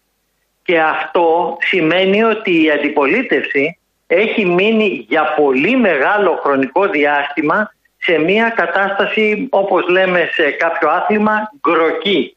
Και αυτό δίνει τη δυνατότητα πέρα από το τι κάνει και πέντε πράγματα η κυβέρνηση δίνει τη δυνατότητα στον Πρωθυπουργό και στη Νέα Δημοκρατία ε, να μοιάζουν ότι είναι το μόνο καλό που έχει η χώρα αυτή τη στιγμή. Και ε, ε, συμμετέχει σε αυτό, αλλά πάει να το κάνει πάγιο. Ναι. Εδώ τώρα να προλάβουμε, γιατί εγώ είδα και κάτι πάρα πολύ παρήγορο διαβάζοντας την έρευνα. Ε, αφορά στην εθνική συνεννόηση, αλλά ας το βάλουμε μετά Πάμε τώρα, νομίζω ότι έχει πολύ μεγάλο ενδιαφέρον. Ε, γράφει ο κύριος Μαύρος στη, στην, στην άποψή του μέσα στην έρευνα, σε αυτό το, το τρισέλιδο, ε, πρόσωπο πρόσωπο από τους πολιτικούς ρότε ε, για καλό και για κακό. Πρόσεξε. Είναι πρόσωπο της χρονιάς, αλλά αυτός που είναι πρώτος. Δεν, θετικό ή αρνητικό, δεν είναι ναι. απαραίτητος θετικό. Ο οποίος είναι. Είχε cloud. Ο Στέφανος Κασελάκης. Ναι. Να το αποκαλύψουμε. Και τον βρίσκει η MRB και το 23 και το 24. Σωστά, κύριε Μαύρε; Ναι, ναι, ναι. ναι. Και ο Μητσοτάκης, ε, ο κ. Μητσοτάκης είναι με απόσταση δεύτερος. Είναι δια του τρία δεύτερος. 41% είναι ο κ. Κασελάκης. 17% ο κ. Μητσοτάκης. Και τρίτος ο Αλέξης Τσίπρας με 5,5%. Έτσι. Ε, δεν νομίζω ότι αυτά τα ποσοστά είναι ε, μόνο για καλό τους. Είναι στην πραγματικότητα οι άνθρωποι μεταφέρουν στην απάντησή τους Ποιος είναι αυτός ο οποίος συζητήθηκε περισσότερο από οποιονδήποτε άλλο; Και παρόλο που έχουν προηγηθεί εκλογές και έχει γίνει πριν τις εκλογές και μετά τις εκλογές η σφαγή του Ομέρ Βριώνη πολιτικά στη χώρα, ε, ε, παρόλα αυτά ο κύριος Κασελάκης έχει κατορθώσει στο μυαλό των πολιτών να καταγραφεί ως το πρόσωπο το οποίο κούνησε τα νερά. Λίγο είναι κύριε Μαύρο. Όχι βέβαια. ε, το θέμα είναι κουνώντας τα νερά, τι, τι παράγεις. Μπορεί να παράγεις τσουνάμι, μπορεί και να πνίξεις κάποιες παραλίες, μπορεί να σηκώσεις από κάτω την άμμο και να δημιουργήσεις άλλα προβλήματα, μπορεί όμως να δημιουργήσεις και φρεσκάδα. Το πώς θα εξελιχθεί αυτή τη στιγμή ακόμα βιώνουμε ε, όχι απαραίτητος όλα τέλεια από τη μεριά του κυρίου Κασελάκη, έτσι, διότι το ποσοστό του ΣΥΡΙΖΑ που είναι ο μόνος δείκτης τον οποίο διαθέτουμε, αλλά και τα προσωπικά του ποσοστά πάνω σε συγκεκριμένους τομείς να κάνουν δύο βήματα πίσω, σαν το καλό να θέλουν να πάρουν φόρα για να κατακτήσουν κάτι. Αυτό το πράγμα λοιπόν δεν μπορούμε να το το στερήσουμε θα φανεί όταν θα έρθει η ώρα σύντομα ε, αν θα υπάρχει κάποια δυναμική γυρίσματος προς τα πίσω στις ευρωεκλογές. Μάλιστα. Λοιπόν, ο κύριος Τσίπρας παραμένει πάντως τρίτος. Στην, ε... Παραμένει τρίτος διότι έπαιξε, έχασε, έφυγε. Μάλιστα. Λοιπόν, Αναστασία, να περάσουμε σε αυτό που έλεγα. Και μην ξεχνάτε, και μην ξεχνάτε ότι ο κύριος Τσίπρας έκατσε στη σκιά μετά τις εκλογές. Δεν μιλάει, δεν τοποθετείται, παραμένει ακίνητος. Άρα με αυτή τη στάση είναι κανονικό το ποσοστό που έχει; Ε, ναι, είναι κανονικό. Δεν είναι, ε, στην πραγματικότητα έχει κρυθεί από τις, εκλο, από τις, ε, από τις εκλογές και από την άλλη μεριά δεν παράγει και νέα. Δεν τοποθετείται. Εγώ θέλω να ρωτήσω, κύριε Μαύρη, και αυτό είναι ένα σημαντικό έβριμα τώρα για να περάσουμε στον προλάβημα να το συζητήσουμε και αυτό. Ρωτάτε, ρωτάει η MRB, χρειάζεται να υπάρξουν εθνικός διάλογος στην Εθνική Συνεννόηση για την αντιμετώπιση των εθνικών προκλήσεων; Απαντούν όσοι, όσες δηλώνουν ότι ψηφίζουν Νέα Δημοκρατία, 97,7% ναι. ΣΥΡΙΖΑ 89,9% ναι. ΠΑΣΟΚ 92,7% ναι. Κομμουνιστικό Κόμμα της Ελλάδος. Μέχρι και η αδιευκρίνηση είναι στο 75%. έχει αλλάξει αυτό. Όχι. Όχι. Διότι ε, το αντίθετο μπορώ να σας πω ότι ταβανώνει. Είναι σαν το αυτοκίνητο το οποίο πηγαίνει με 200 χιλιόμετρα την ώρα και φτάνει πια στο, στον κόφτη. Επεμβαίνει ο κόφτης και του κάνει διακοπές. Δεν πάει άλλο πιο ψηλά. Διότι ο κόσμος εδώ και καιρό το λέει αυτό το πράγμα και το διατυμπανίζει και το φωνάζει και το ουρλιάζει ότι τα προβλήματά μας σαν χώρα και προσωπικά έχουν γίνει τόσο πολύ μεγάλα που αν θέλουμε να βρούμε κανονικές λύσεις, στέρεες λύσεις, ε, που να μην αμφιβάλλουμε για αυτές στο παραμικρό, πρέπει να ε, κλείσουμε όλους τους πολιτικούς δρόντες μέσα στη Βουλή, να τους κλειδώσουμε και να τους πούμε δεν θα βγείτε από εκεί αν δεν τα βρείτε. Αυτό το πράγμα ε, είναι ουτοπικό μεν, αλλά αυτό νιώθει ο κόσμος αυτή τη στιγμή. Σε πολύ μεγάλο ποσοστό. Ε, μα είναι θηριώδες. Ναι. Όταν στο σύνολο της χώρας είναι στο 85% και παραπάνω ίσως, ε, δηλαδή έλεος. Και από την άλλη μπορεί να, θεωρείται, να θεωρηθεί και από μια άλλη σκοπιά υποχώρηση της πολιτικής, έτσι. Φυσικά και είναι υποχώρηση της πολιτικής, είναι αδυναμία της πολιτικής. Και το πιο σημαντικό που δείχνει τη σοβαρότητα αυτού του πράγματος γιατί κάποιος θα μπορούσε να μου πει μα κύριε Μαύρο μου τώρα όταν λες θα θέλατε έναν ψηλό ξανθό με πλέ μάτια πλούσιο υγιή και τυχερό. Ποιος θα σου πει όχι όταν μιλάμε για συνένεση και συνεννόηση. Ναι, αλλά το ποσοστό της, ε, των ψηφοφόρων της Νέας Δημοκρατίας δεν θα έπρεπε να είναι ψηλότερο από όλα τα άλλα κόμματα. Γιατί η Νέα Δημοκρατία η οποία έχει πάρει 41% ε, να θέλει να συνεννοείται με τους γύρω της αφού είναι ο απόλυτος κυρίαρχος. Οι ψηφοφόροι της όμως το θέλουν.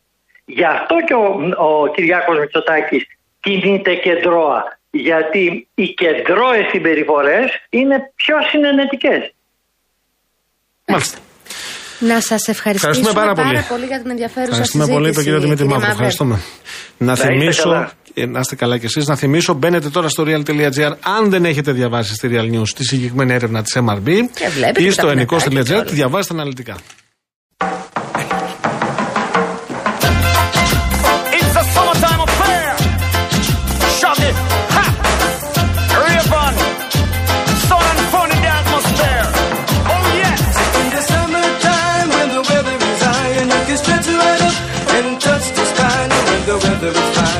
Got women, you got women on your mind. I'm gonna drive and ride and see now what I can find. Now if her daddy's rich, take her out for a meal, and if her daddy's poor, just do what you feel. Speeding down the lane, even though the speed limit is 25. And when the sun goes down, I'll make it with my cutie pie. Who's it? Who's it? Pretty little woman, sexy as can be sweaters on his like bumblebee. Shaggy say pretty little woman, sexy as can be. Sweet as honey sting like bumblebee. It's a summertime affair in the atmosphere. I'm a lover, a tire and the clothes that she wear. Some of them are bun up, them tires, some of them are drop down gear. Well, some of them are shine up, some are wax up, not a sign of smear. Gotta be rolling in my crystals that the girls them stare. This is Shaggy and Raven as your ultimate beer. Taking care of our career, so tell the world beware. Cause it's a brand new selection for your musical era say we and we say what we need and we love everybody, but we do as we please. Oh, and when the weather is fine, we go fishing, we go fishing in the sea. We're always happy to live life, that's our philosophy. Now if her daddy's rich, take her out for a meal, and if her daddy's poor, just to do as you feel. It's getting down the lane, and even though the speed limit is 25, and when the sun goes down, I'll make it with my people. Put her on off her body with a caramel skin. I'm on smile at her, she looked at me and gave me a grin. I'm on offered her a drink and she said juice and gin. And as I whispered in her ear, I asked her, how you doing? Where was it that I resided? And I told her Brooklyn. Atmosphere filled with romance, eyes were sparkling. Just her voice and what she said, I let my poor head spin. Ragamuffin, shagging now with a musical swing. I is a pretty little woman, sexy as can be, sweet as a honey sting like bumblebee. She is a pretty little woman, sexy as can be, sweet. Σ' αρέσει το τραγουδάκι που είναι έτσι καλοκαιρινό, αυτό έχει πιάσει. Εξαιρετικό είναι. Ε, σου είπα τι περιμένω τώρα. Ε; Τι περιμένεις; Το Πάσχα. Την Ανάσταση. Αχ, κάπου είδα ένα καταπληκτικό μιμ. Γιατί όποτε, όποτε υπάρχουν εκδηλώσεις που αφορούν το Χριστό, εγώ τσιμπάω 5 κιλά. Σωστό είναι αυτό να το σκεφτείς. Χριστούγεννα Πάσχα που τρώμε. Τα γλυκά μόνο, ρε, η Αναστασία. Βάλε τα γλυκά και το κρασί. Και δηλαδή, τα αυτά, αυτά με χαλάσανε τα άλλα. Δεν τα μπορούσα και τα χειρίστηκα σωστά. Το κρασί και τα γλυκά, εκεί είχα θέμα. Εκεί χάθηκε ο Έλληνο. Τι να βγάλουμε προς το τέλος της εβδομάδας μια, μια Ανελίνα Παπαπάνου να μας πει. Περπατάτε. Όπως σου πει, εγώ τώρα πρέπει να περπατήσω μέχρι τη Μόσχα τουλάχιστον. Δηλαδή, και πιο πέρα πρέπει να πάω. Έχουμε εκπομπή, θέλω να είσαι εδώ πέντε το απόγευμα. Για να χάσω εννοώ τα, τα κιλά που πήρα. Ναι. Παρασκευή μπορείς να ξεκινήσεις. Ναι, είναι καλή μέρα αυτή που Και να είσαι εδώ Δευτέρα.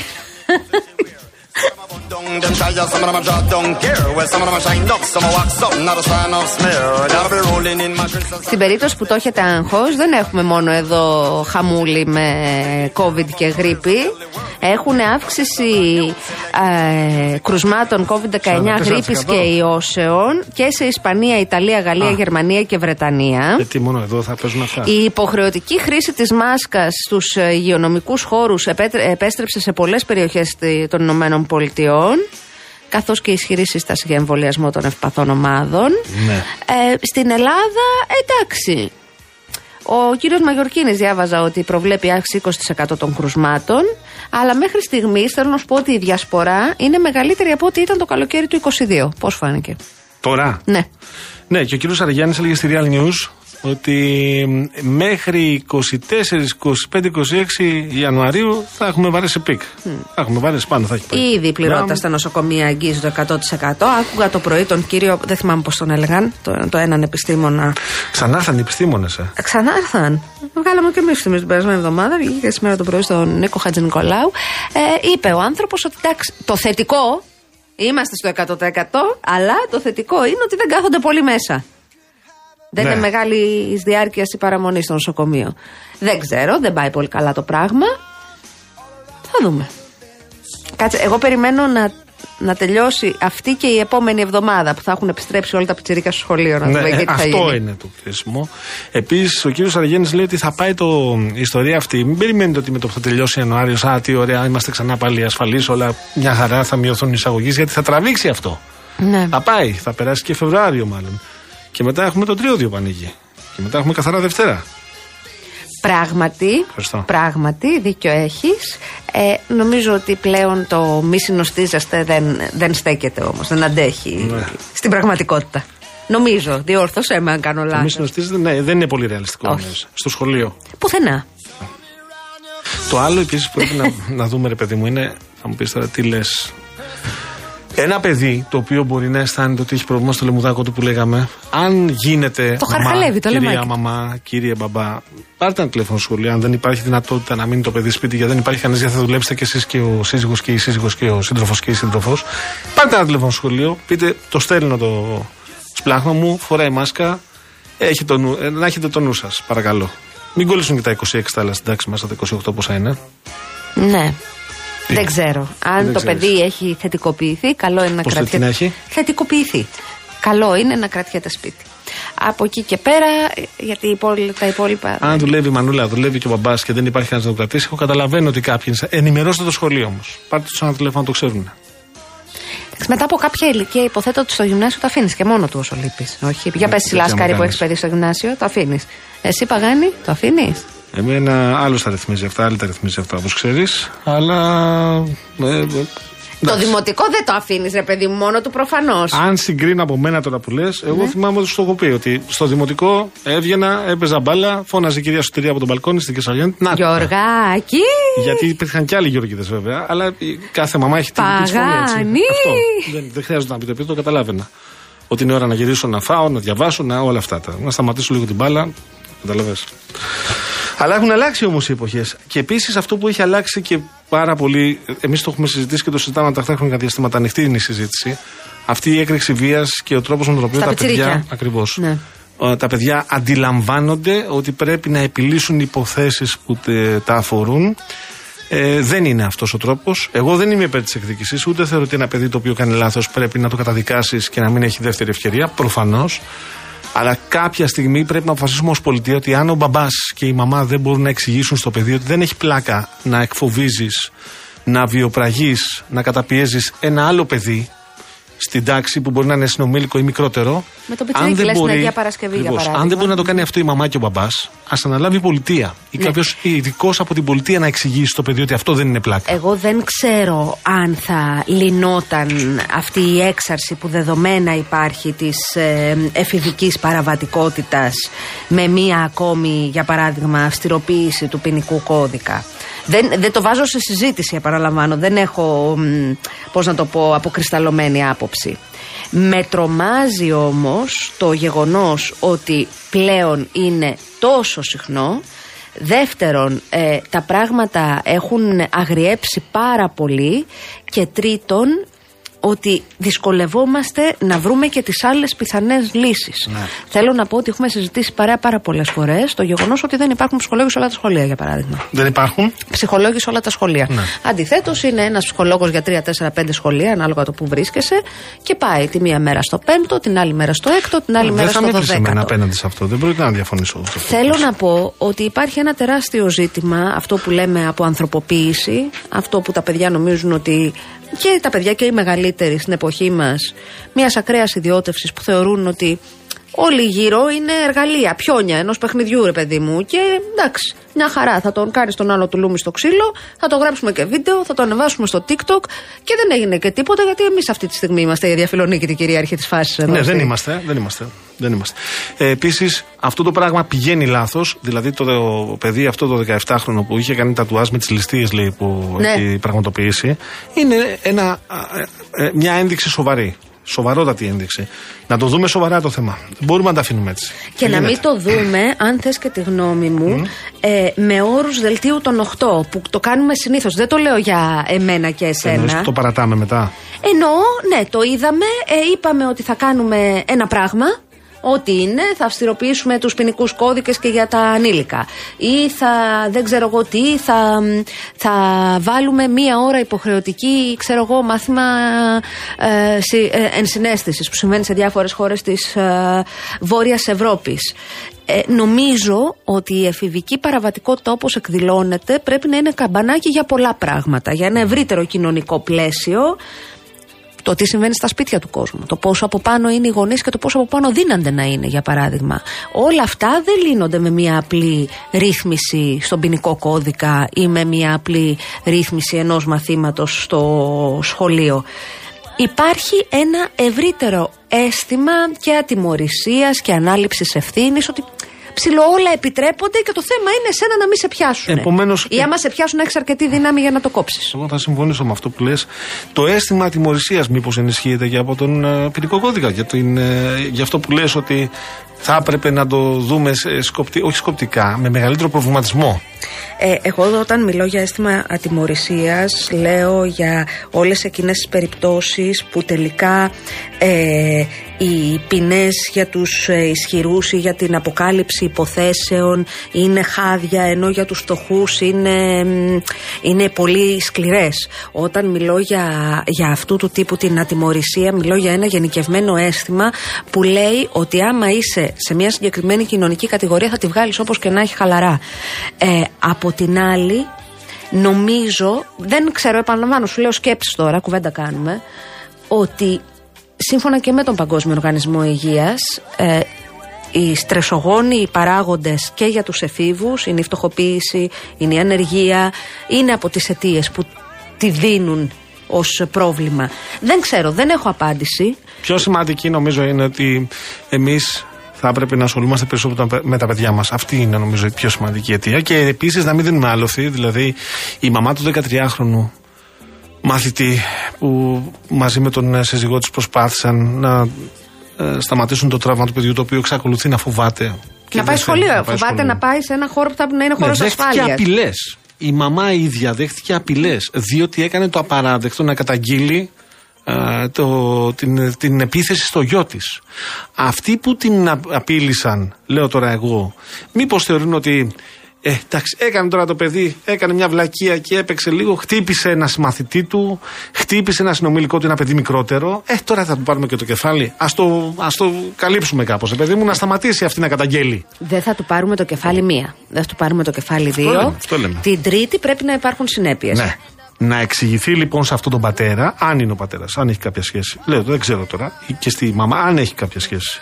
Δεν ξέρω ποιος είναι από πίσω που απειλεί τους γονείς του παιδιου Δεν είναι παιχνίδι. Okay. Και να μάθει να σέβεται το παιδί και να μάθει να σέβεται τώρα, έστω και αργά στα 13. Πάντως, για εμένα, επιμένω, ο τελευταίος που φταίει σε αυτή την εξίσωση, δεν μιλώ για το θύμα, το πιτσερικάκι, το καημένο που φοβάται να γυρίσει στο σχολείο του. Αν μιλάμε για 15χρονα, 16χρονα, νομίζω ότι το πρόβλημα βγαίνει με δεδομένες ευθύνες της πολιτείας. Επιμένω, για μένα η πολιτεία έχει ευθύνες στο πώς λειτουργεί και στο πώς αντιδρά σε αυτό το πράγμα που λέγεται κοινωνική συνοχή, το οποίο πλέον δεν υπάρχει. Τεράστια ευθύνη έχουν και οι γονείς.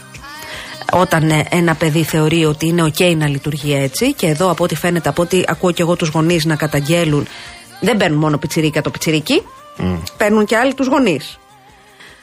Ε, δεν Ανήλικοι πάντως, συγγνώμη, επειδή το διορθώνω εδώ, συγγνώμη, ναι. Ανήλικοι απείλησαν αυτούς τους γονείς τηλεφωνικά. Τους γονείς του 13χρονου. Ανήλικοι. Πήραν τηλέφωνο και είπαν ότι προσέξτε γιατί αυτό. Το παιδάκι ξέρει ποιοι είναι αυτοί που το χτύπησαν. δεν ξέρω, ρωτώ. Ε, φαντάζομαι ναι. Αλλά το παιδάκι, όπως πολύ σωστά είπες, τρέμει από τη λένε οι γονείς του να βγει έξω από το σπιτι Ε, και ξέρω κι εγώ άλλα παιδιά, συγγνώμη, ναι, άλλα ναι, περιστατικά. όπου μετά από μήνες ε, αδυνατούσαν να βγουν να περπατήσουν ή να πάνε να συναντηθούν με τα υπόλοιπα μέλη της παρέας σε αυτές τις ηλικίες, 13, 14, 15, γιατί θεωρούσαν ότι κάπου εκεί, εκεί που συχνάζουν θα είναι και αυτοί οι, οι κακοποιητές, αυτοί που έκαναν τον εκφοβισμό. Και το παιδί αυτό το περνάει. Ε, και εγώ, όταν ήμουν νέος, πριν, πριν, από πολλά χρόνια. Όλα τα παιδιά πλακώνονται και πλακώνονταν αυτό. και θα πλακώνονται. Δεν λέμε αυτό. Και σε ένα κομμάτι μπορεί και πρέπει ενδεχομένως, σε ένα μικρό κομμάτι να είναι το παιδί να το λύσει μόνο του σε κάποιο βαθμό. Αλλά πρέπει όμως να νιώθεις και την προστασία, την αρρωγή, τη βεβαιότητα ότι θα συνδράμουν οι γονείς, οι συγγενείς, οι καθηγητές στο σχολείο. Δεν γίνεται να είναι απροστάτευτο το παιδί. Σχολείο και εδώ παίζει για εμένα, ε, το, το ξαναφέρω στην κουβέντα, η, η λογική του της υπόλοιπης σχολικής κοινότητας. Έχουμε δει άπειρα βίντεο που πλακώνονται 2, 3, 4, 5 πιτσιρίκια και 50 πιτσιρίκια γύρω τους, αντί να τα χωρίζουν, τραβάνε βίντεο.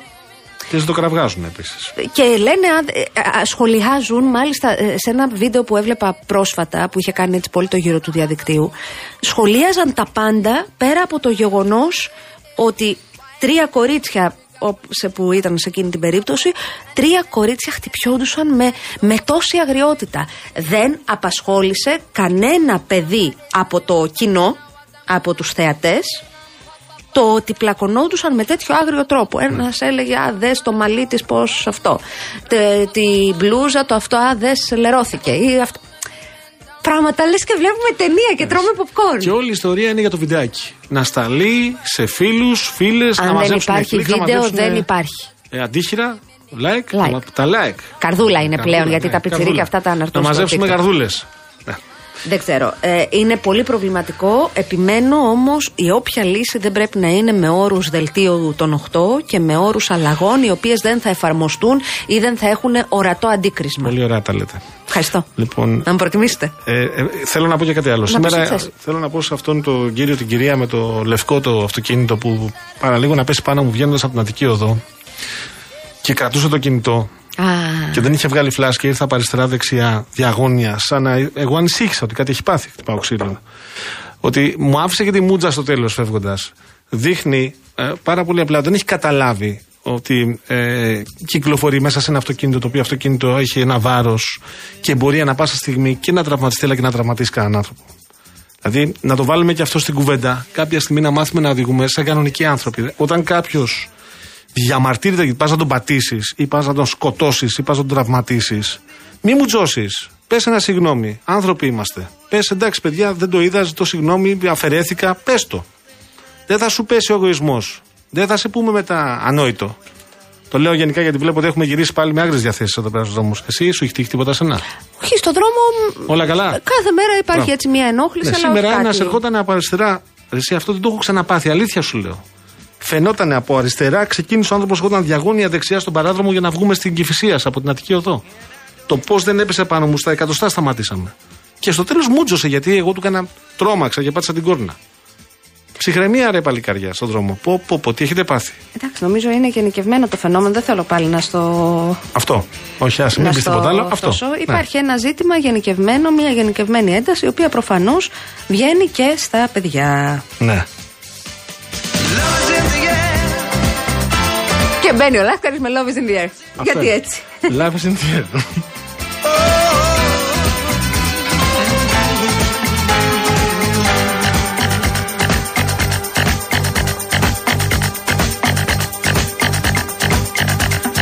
Love is in the air, in the rising of the sun. Love is in the air, When the day is nearly done. Ένα μήνυμα που στέλνει φίλος, φίλη, mm. μάλλον φίλος, η σύγχρο μου λέει είναι καθηγήτρια. Τα παιδιά είναι εκτός ελέγχου, σχεδόν λέει όλα λέει, ε, είναι παρατημένα στο τέλος της μοίρας τους. Όταν φωνάζουν οι καθηγητές, όταν φωνάζουν οι καθηγητές στους γονείς, το συμπέρασμα είναι ότι φταίνε οι καθηγητές. Το μεγαλύτερο ποσοστό δεν διαβάζει και δεν το ενδιαφέρει τίποτα άλλο λέει για την δουλειά. Σου απαντάνε Όταν τους λες για δουλειά. Σου απαντάνε νύχτα έχει λεφτά. Νύχτα έχει λεφτά και θα πάμε. Ε, Τζον Μπορίκοβο, που με διορθώνεις από ανθρωποποίηση, είναι όρος ε, ψυχολογικός. Τον έχει χρησιμοποιήσει και εδώ ο κύριος Τηλιανίδης, ο καθηγητής, ο ομότιμος καθηγητής κοινωνικής ψυχολογίας. Κοινωνικής ψυχιατρικής, συγγνώμη.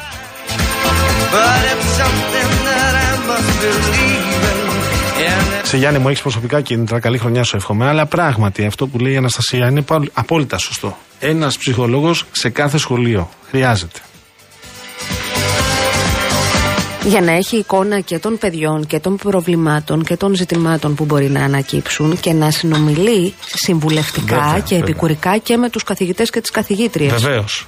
Ένα παιδί μπορεί να μην προσεγγίσει ποτέ έναν καθηγητή. Ο, ο ψυχολόγος ή η ψυχολόγος έχει τον τρόπο να πλησιάσει ένα παιδί το οποίο πονάει, το οποίο κρύβεται, το οποίο φοβάται. Θα το καταλάβει ο ψυχολόγος, θα το βρει ο ψυχολόγος. Γιατί είναι πολύ διαφορετικό να έχεις να πας τη Δευτέρα, επαναλαμβάνω, στο Πέμπτο, την Τρίτη στο Έκτο, την Πέμπτη στο Όγδο και να δεις όποια παιδιά επιθυμούν να σε δουν. Ναι. Η αλήθεια είναι ότι τα περισσότερα παιδιά όλο αυτό το διαχειρίζονται ως πλάκα. Τι ρε, να πάω και τι θα μου πει και θα της πω και θα της πω ότι έχω ψυχολογικά προβλήματα, πώς χάσω και μάθημα. Π.χ.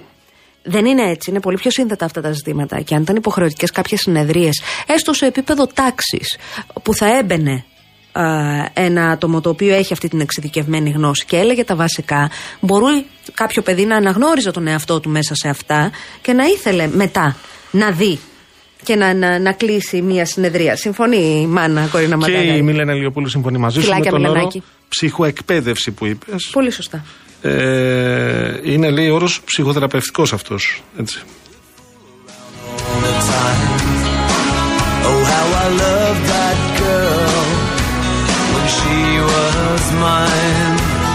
Ναι, λέει ο Λάσκαρη Αγοραστός, έχουν και να λέει όμως. Εσεί συζητάτε για ψυχολόγους και λείπουν από τα σχολεία ειδικότητες οι οποίες είναι σημαντικές. Προφανώς και αυτό είναι ένα θέμα. Πρωτίστως αυτό είναι το θέμα οι ειδικότητες. Αλλά δεν μπορεί όμως να αρχίσεις λάσκαρη μέσα σε ένα σχολείο παιδιά τα οποία θα τα αφήσεις και αν, αν λέω, κάποιοι καθηγητές που εγώ δεν μπορώ να μπαίνω μες στην τάξη να με φάνε ζωντανή ή να με φάνε ζωντανό, να τελειώσει το μάθημα και να φύγω. Ούτε αυτό είναι λύση. Αν ο γονιό, αν ο μπαμπάς δεν ασχολείται, η μαμά δεν ασχολείται, οι καθηγητές δεν ασχολούνται, το παιδί δηλαδή πώς θα βρει την άκρη μόνο τους σε αυτές τις ηλικίες; Για μένα λύση δεν είναι και αυτό που λέει ο φίλος περί ανομορφωτηρίου. Δεν πάνε έτσι αυτά. Δεν θες να, ε, να τιμωρείς ούτε να τραυματίζεις ένα παιδί εφόρου ζωής. Και επαναλαμβάνω, ακόμη και ένα παιδί που έχει πρόβλημα ή ένα παιδί που λειτουργεί το ίδιο ως πρόβλημα ναι. και είναι πρόβλημα για άλλα παιδιά. Θέλει άλλη ανοιχτοσιά, άλλη φροντίδα. Ούτε αυτό που λέει ο Χάρης, ο φίλος από τη Λευκοσία, αν θα πρέπει να δίνονται λέει, τα στοιχεία στη δημοσιότητα των παιδιών. Που να καταστρέφεις δηλαδή ένα παιδί εσάι. Ναι, το, το βάζεις εισαγωγικά, όχι δεν τα χαρακτηρίζει ο Χάρης, λέει ναι. οι τραμπούκοι, οι θήτες ναι. δηλαδή στον εκφοβισμό. Να προστατεύουν τα υπόλοιπα παιδιά και αυτά δηλαδή τελειώσανε. Γεια σας. Δεν έχουν ζωή αυτά. Για ένα λάθος στα 16 να με κυνηγάει η φωτογραφία μου, φεύγει βολάνε Να καταλάβει το παιδί αυτό στα 16, όπως λες και στα 15, σεβασμό στην ανθρώπινη ζωή και μια δεύτερη ευκαιρία. Δηλαδή να διορθώσει την πορεία. Όχι να φάμε κόσμο, ναι. να καθαρίσουμε, ε, να φέρουμε κόσμο. Για εμένα το πάμε να τα κάνουμε όλα πιο αυστηρά όταν μιλάμε για παιδιά δεν είναι λύση. Ε, λύση είναι η περισσότερη φροντίδα, το περισσότερο νιάξιμο και βέβαια η ανάληψη των ευθυνών από τους γονείς. Γιατί το ξέρω, είμαι σίγουρη. Ε, ότι οι περισσότεροι γονείς έχουν το καθημερινό δίλημα ή να πάω δύο ώρες στο σπίτι ή να κάτσω να βγάλω την υπερορία. Και αυτό υπάρχει έτσι. Βεβαίως υπάρχει να βγάλω την υπερορία για να του πάρω αυτό που μου ζήτησε ή για να αυτό. Συχνά οι γονείς έχουν και άγνοια και έχει δίκιο ο φίλος που η σύζυγός του είναι καθηγήτρια. Οι γονείς, επειδή έχουν μια άλλη εικόνα για το παιδί τους ή επιθυμούν να έχουν μια άλλη εικόνα για το παιδί τους, κάποιοι όχι όλοι, συχνά λένε ότι όχι, εσείς δεν καταλάβατε. Το δικό μου το παιδί δεν θα το έκανε ποτέ αυτό. Ισχύει αυτό που λες. Ε, πριν πάμε σε διάλειμμα για τίτλους ειδήσεων, ο Σπύρος λέει Γιώργο για Αναστασία γυρνάμε με τη σύζυγό μου για καφεδάκι σχεδόν σε όλη την Αθήνα για βόλτα με το αυτοκίνητο και το καινούργιο λέει που έχουμε δει σε υπολογίσιμη έκταση είναι ότι οδηγούν πάρα πολύ βράδυ με σβηστά φώτα. Δεν βλέπουν το κατράν τους ότι δεν έχει φώτα. Τι άλλο θα δούμε εσύ; Έλαντε. Το έχω δει και εγώ αυτό. Έχει δίκιο ο Σπύρος. Αρχίζει σιγά σιγά και ανοίγει. Όπως και να έχει, χρειάζεται καλύτερη αστυνόμευση στους δρόμους. Πέραν της αστυνόμευσης, χρειάζεται και καλύτερη οδηγική παιδεία και κουλτούρα, αν μου επιτρέπεις, που επίσης ναι, σε κλείπει. Να τρομοκρατηθούν λίγο, Ρε Αναστασία. Στο, στο αεροδρόμιο σταματάνε, όπως σου λέω, τους έβλεπα στα 30 μέτρα να πατάνε φρένο από τη διάβαση των πεζών. Εδώ πέρα για πέντε να δεις. Για πέρα τη διάβαση σου λέω, ο άλλος έκανε βιντεοκλήση ενώ οδηγούσε στην παραλιακή. Ήταν αυτά γράφα. Δεν το πίστευα. Αλλά από αυτό. Ε, δεν ξέρω, θεωρώ ότι τα πράγματα πρέπει να ξεκινάνε. Όλα αυτά που συζητάμε στην πραγματικότητα ξεκινάνε κάπου στο δημοτικό. Πού; Κάπου στο δημοτικό. Να σου πω το πιο απλό που, που έχω έτσι προσωπικό βίωμα. Όταν εγώ ήμουν μικρή, και με αυτό κλείνω πολύ γρήγορα λάσκαρη, όταν εγώ ήμουν μικρή, είχε ξεκινήσει συζήτηση για το σεβασμό στο περιβάλλον και για την ανακύκλωση. Θυμάμαι μέχρι που εγώ ήμουν μικρή να βλέπω πολύ συχνά, ξέρω εγώ, από το αυτοκίνητο. Κάπνιζε, ξέρω εγώ, η μαμά, η θεία, ο θείος και το τσιγάρο απ' έξω από το αυτοκίνητο. Όταν σε εμάς το έμαθαν στο σχολείο ότι δεν πετάμε τα πράγματα στον δρόμο έτσι από το παράθυρο, έπαψε να συμβαίνει και στα, στα αυτοκίνητα στα οποία εγώ τύχαινε να, να είμαι επιβάτης, ε, έπαψε να συμβαίνει. Θεωρώ ότι ο τρόπος που μαθαίνεις τα παιδιά είναι το τι θα σου έρθει αύριο. Σύμφωνοι. Σύμφωνοι. Λοιπόν, πάμε σε τέλος δύο επιστρέφουμε.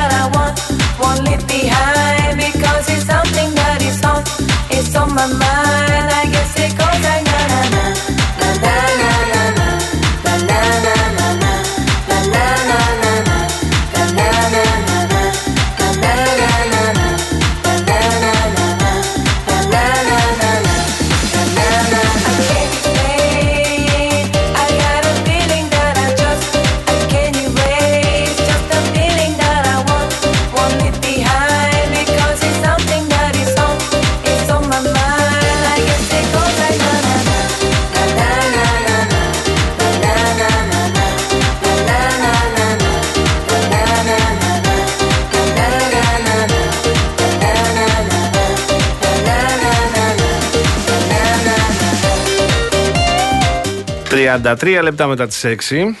Ε, θα την πούμε την είδηση, θα την πούμε γιατί ένας εμβληματικός ποδοσφαιριστής ο οποίος δεν είναι πλέον μαζί μας, ο Franz Beckenbauer, σε ηλικία 78 ετών, ε, έφυγε.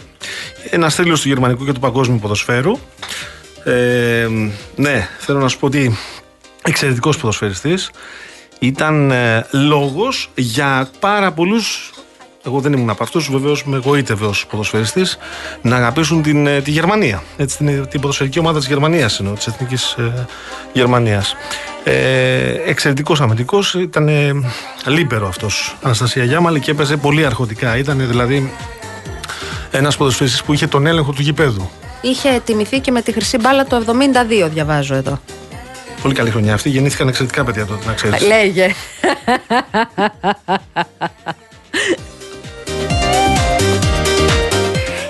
Στο στούντιο η κυρία Κορίνα Μαντάγαρη, γιατί λόγω εορτών, μετά τις γιορτές μάλλον, το ταμείο είναι μείον, νομίζω. Δεν είναι; Εννοείται. Πόσε έχουμε σήμερα, 8 του μήνα. Και πάλι καλά να λέμε. Το φτάσαμε μέχρι τις 8. Και πάλι καλά να λέμε τι είναι που ήρθαμε μέχρι εδώ; Πού φτάσαμε μέχρι τις 8, ναι. Οπότε... Ξε, ξεκινάνε εκτόσεις, να, ξέρω, να σου πω, κυρία Μαντάγαρη. Βέβαια. Βέβαια. Σήμερα, σήμερα είναι. Σήμερα ή από σήμερα; Από σήμερα. σήμερα, σήμερα. Επίσημα σήμερα. Από πρώτου του μήνα ξεκίνησαν κάποιες προσφορές, αλλά σήμερα επίσημα. Και τώρα που είπατε, για να μπορώ να δω κάτι που ήθελα. Για πες. Για πες κυρία Κορίνα μου, τι τζάμπα έχουμε; Έχουμε αρκετά. Αρκετά γιατί. Θυμάμαι το άλλο το ανέκδοτο. Οχ. Να το πω. Ε, πες το, πες το βρε Γιώργο μου. Δύο κυρίες. Καλή ώρα σαν την Αναστασία και την Κορίνα. Ναι. Και λέει η μία κυρία στην άλλη: Εγώ τον άντρα το θέλω κυνηγό. Mm. Λέει γιατί, λέει, σ' αρέσει αυτό να έχει ενδιαφέρον η σχέση, να μην ε, ποτέ. Ε, να μην βαλτώνει. Να ναι. μην βαλτώνει. Όχι, λέει γιατί μου αρέσει το αγριογούρουνο.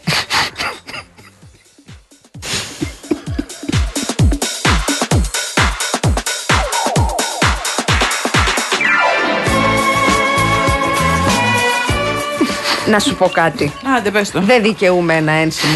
ένα βαρύ και ανθυγίνο. Ένα ρε παιδί μου, όχι πολλά. Κάθε μήνα ένα. Δεν ξέρω πώς πάει αυτό. Αλλά δεν δικαιούμαι. Εγώ νομίζω ότι δικαιούμαι. Ένσημα, ε, ένσημα ψυχολόγο και μασέρ. Λυπάμαι, αγαπητοί κύριοι, στο γνωστό κατάστημα παπουτσιών. 19 ναι. ευρώ δεν είναι έκπτωση. Πόσο τα έχει, παιδί μου; Τα είχε 169 και τα έβαλε 150. Να περιμένεις να πες κι άλλο. Είναι κοροϊδία. Έμα. Άμα πέσει κι άλλο, θα το έχω στο νούμερό μου. Τότε μήπως να πας να πάρεις; Όχι, δεν δίνω 150 ευρώ. Ε, Μπορεί να πάρεις με δόσεις. Ε, συγγνώμη, δες εδώ. Από 160. Μπήκε και η Κασιανή βραχά, γιατί όταν ανοίγουμε κουβέντα παπούτσια έρχονται όλες. 150 ευρώ, παιδιά. Από Πήγαινε πάρε τώρα το ένα γοβάκι. Κοροϊδία. Αναστασία, πάρε τώρα το ένα γοβάκι. Και παίρνω τον άλλο μήνα το άλλο. Πες τους ότι έρχομαι για το άλλο, να στο κρατήσουν. Εντάξει, όχι, όχι, όχι. όχι. Εντάξει, νομίζω ότι καταλαβαίνουμε τώρα γιατί αυτό που τα είχε μείνει έτσι και περίμενε να βρει αυτό που θα της φέρει το γοβάκι. Καταλαβαίνετε τότε τι γινόταν, τι κρίση υπήρχε, έτσι. 19 ευρώ έκπτωση, κοροϊδευόμαστε. Πε ρε Λάσκαρη, πες, έχω δίκιο. Ε.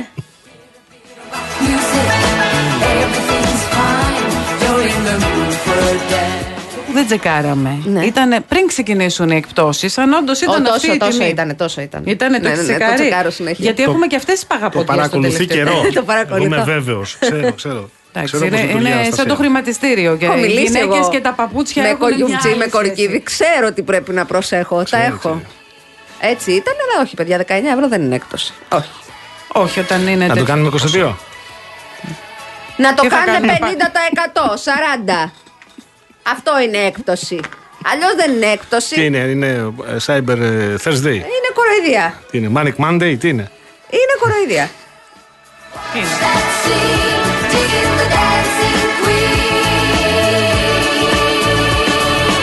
Και ο Μάρκος, ο διεκπαιρεωτικός σύζυγος, κυρία Κόρνα μου. Ω, την καλησπέρα μου. Καλησπέρα, καλή παρέα. Εγώ αγόρασα παπούτσια στην πεθερά μου, τα πιο ελαφριά που βρήκα. Ο λόγος προφανής.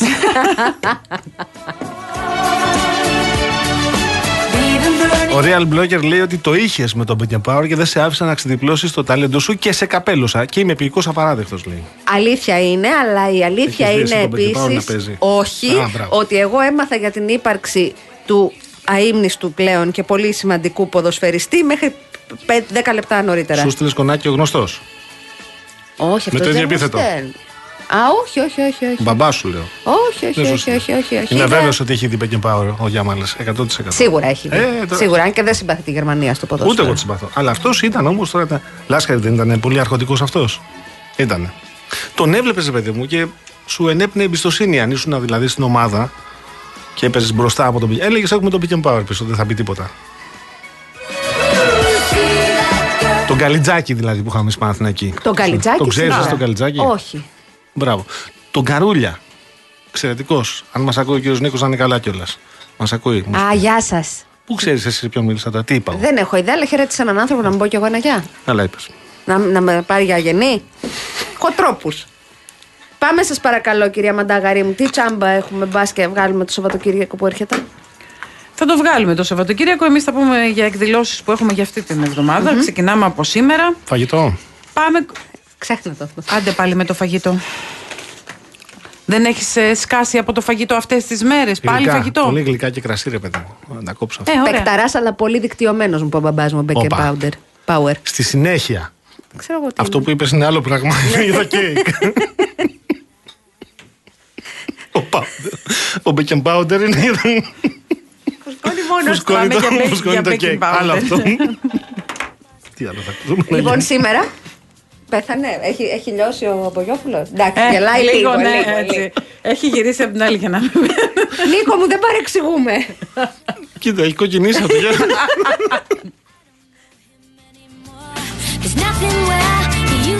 Κάμερα σε σένα, λέγε. Κάμερα σε μένα, να φύγει το βίντεο. Λοιπόν, γκαλερί σκουφά, κολονάκι. Επειδή δεν έχει φύγει από πάνω μας αυτό το το mood το χριστουγεννιάτικο. Ναι. Προσπαθούμε να το διατηρήσουμε. Για να πάμε να δούμε μία ομαδική έκθεση με έργα σύγχρονων καλλιτεχνών ε, στην καλερί με χρώματα, πρόσωπα, τοπία, ε, υπέροχες έτσι ιστορίες. Ωραίο είναι αυτό. Ε, Λιγοτέχνη, χρειάζεται. Ναι, χρειάζεται, Είναι, είναι δωρεάν έχουμε πει ότι καλό είναι να πηγαίνουμε με την παρέα μας, να παίρνουμε τα παιδάκια μας, να βλέπουμε τους πίνακες. Να, να ανοίγει λίγο το ματάκι τους, όχι μόνο κινητό. Να ανοίγει το ματάκι, να, να φαντάζονται, να, να τους ρωτάμε τι φαντάζεστε, τι βγαίνει μέσα από αυτό το έργο. Ε, και να ξέρετε ότι τα παιδιά μας ε, στο σχολείο ε, διδάσκονται στο μάθημα των οικαστικών μέχρι την τρίτη γυμνασίου, γιατί μετά τις ξεχνάμε τις τέχνες στο Λύκειο. Φεύγουν. Μετά πάμε πετάνε, να δούμε τι θα γίνουμε όταν μεγαλώσουμε. Πετάνε, ναι, πετάνε ναι, ναι. μετά. Μετά κάνουμε προετοιμασία για πανελλήνιες. μέχρι τότε λοιπόν γνωρίζουν και μαθαίνουν σταδιακά όλους τους κλασικούς και σύγχρονους οικαστικούς. Οπότε είναι κρίμα να μην κάνουμε αυτές τις συζητήσεις με τα παιδιά μας στο σπίτι. Μάλιστα. Άλλο. Για να πάμε στο παλιό βιβλιοτέκ, θα σας πάω εξάρχεια. Είμαι έτοιμη. Λίγο... Παγάνη, θα έρθεις; Πού; Εξάρχεια. Στο παλιό βιβλιοτέκ. Φύγαμε. ωραία. Τι θα κάνουμε εκεί; Πάμε λοιπόν να δούμε μία έκθεση φωτογραφίας η οποία μας δείχνει τι άλλο την πλατεία εξαρχείων. Η πλατεία που κατοικούμε είναι ο τίτλος ε, και μας παρουσιάζει αυτή την ε, πλατεία και με περίφραξη και χωρίς περίφραξη και το πώς έχει αλλάξει τα τελευταία χρόνια γιατί είναι μια ζωντανή ε, πλατεία γεμάτη κόσμο, νεολαία, φοιτητές. Μας και... λένε οι κυρίες τώρα, σε λάσκαροι αγοραστέ. Mm. Πες, όταν πηγαίναμε εμείς. Εσύ έμενες εκεί. Να σε ρωτήσω, αφού εκείνο το γνωστό το σουλατζίδικο παραμένει. Έχει... Ναι, αυτά είναι. Ναι. Όχι πήγαινα εκεί αφριτή και είχε και τέτοιο. Είχε ζωντανή μουσική. Εδώ στο σουβλάκι ε, και πάνω. μουσική. Ε, ναι. Υπάρχει ακόμα. Πού το ξέρεις αυτό; Έλα, αγάπη μου. Να. Που το ξέρεις το ένα, που το ξέρεις το άλλο. Ορίστε.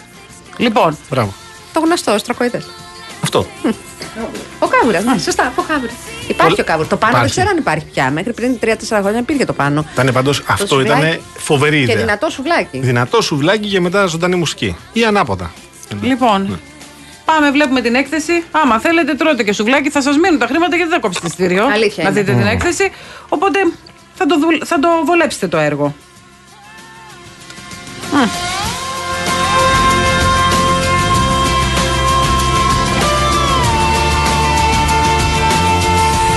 Όσο ψάχνει τα επόμενα τσάμπα της η Κορίνα, θα διαβάσω εγώ το μήνυμα του Βαγγέλη γιατί θέλω να είμαι δίκαιη. Λέει: Διαφωνώ μαζί σου, Αναστασία, με τις εκτόσεις τα παπούτσια. Επειδή πουλάω παπούτσια, μην εξετάζεις την έκπτωση. Αλλά αν έχουν ανέβει τα τελευταία 10 χρόνια σε σχέση με τα άλλα προϊόντα που έχουν ανέβει 200% και είναι καθημερινής ανάγκης.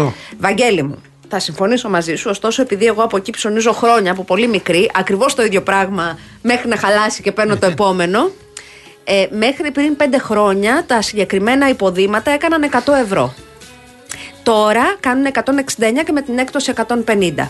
Θεωρώ ότι είναι υπερβολή. Δεν είναι εισαγωγής, είναι ελληνικό προϊόν, φτιαγμένο, κατασκευασμένο εδώ. Διόρθωσε με αν κάνω λάθος, το συζητάω.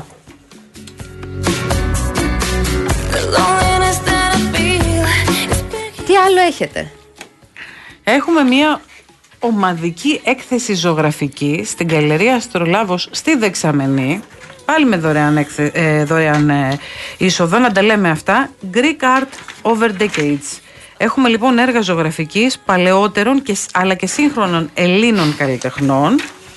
Ε, μεγάλης αξίας. Έχουμε δημιουργούς με ιδιαίτερο χαρακτήρα και αισθητική από τη γενιά των, των 30 των 30, Κοψίδης, Μανουσάκης, Τσαρούχης, αλλά και από την γενιά των 60s. Μηταράς, Πατρικαλάκης, Τσόκλης, Φασιανός και πάμε και σε Λεβεντάκο, Κληρονόμο, Κρυονίδη, Καρακατσάνη, Βαρβάκη, Χάρο για να φτάσουμε στον Κρανάκη, τον Πεχλιβανίδη, τον Παπαδημητρίου, ε, Καλιμάχου. Έχουμε έργα λοιπόν με διαφορετικό ύφος, με διαφορετικές εποχές νεοελληνικής ε, ιστορίας και τέχνης, ε, που μπορούν να μας βάλουν σε μια, αν θέλεις, συζήτηση και με την παρέα μας και με το ποιο, ποιο έργο επιλέγουμε, τι θέλουμε να δούμε.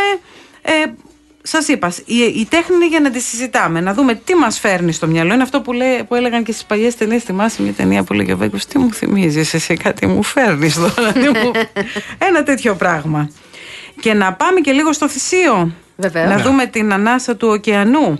Είναι μια ομαδική έκθεση που λέγεται Ocean's Breath στα αγγλικά, στα ελληνικά μόλις το είπα η ανάσα του ωκεανού και ε, παρουσιάζεται σε επιμέλεια της Νίνας Φραγκοπούλου της δόκτωρ θαλάσσιας ε, βιολογίας. Ε, συμμετέχει η Θεοδόρα Βασιλιάδου, η Μαρία Κορομπίλη, ο Χρήστος ο Γλαζαράκης, ο Γιάννης ο Μαγκρίδης, ο Κωνσταντίνος ο Πάτσιος, η Σπυριδούλα η Πολίτη και η Βυργενία η Φιλιππούση.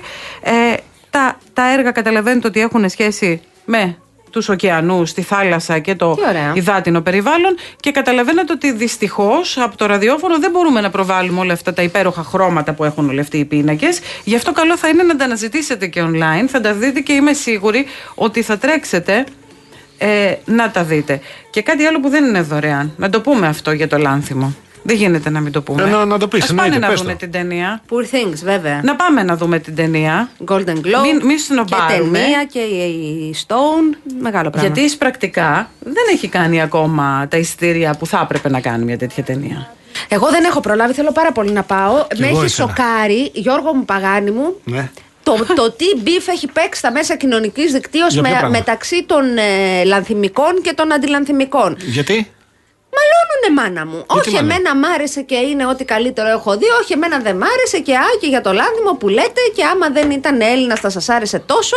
Και αν είναι φεμινιστική ταινία ή δεν είναι φεμινιστική ταινία. Τα έχουμε λύσει τα θέματα, οπότε έχουμε πια στο Λάνθιμο. Παιδί μου, δεν σου, σου μιλάω για beef, όχι αστεία. Ήταν μια καλή ευκαιρία, μια ακόμα καλή ευκαιρία για να τσακωθούμε. Ναι, ρε παιδιά. Να υπάρξει πόλωση. Δεν σ' άρεσε, μη τη δεις.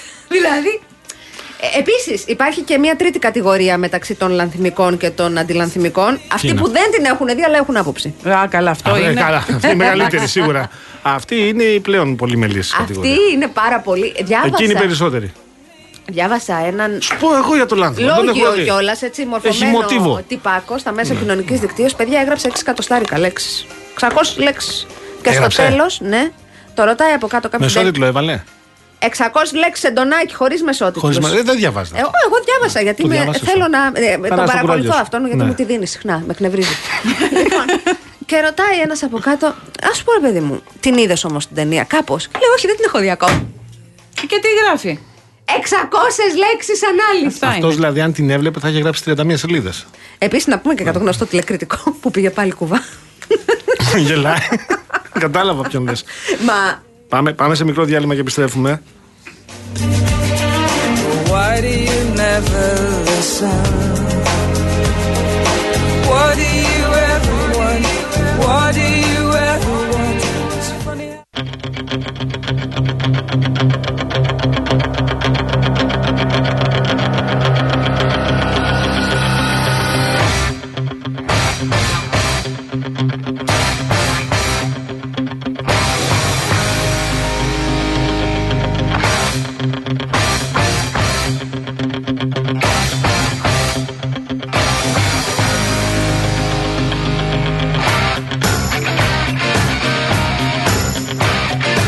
Eye of the Tiger. Για The Eye of the Tiger ξέρεις γιατί η Αναστασία Γιάμαλη. Γιατί; Μπήκε μέσα ένα Tiger.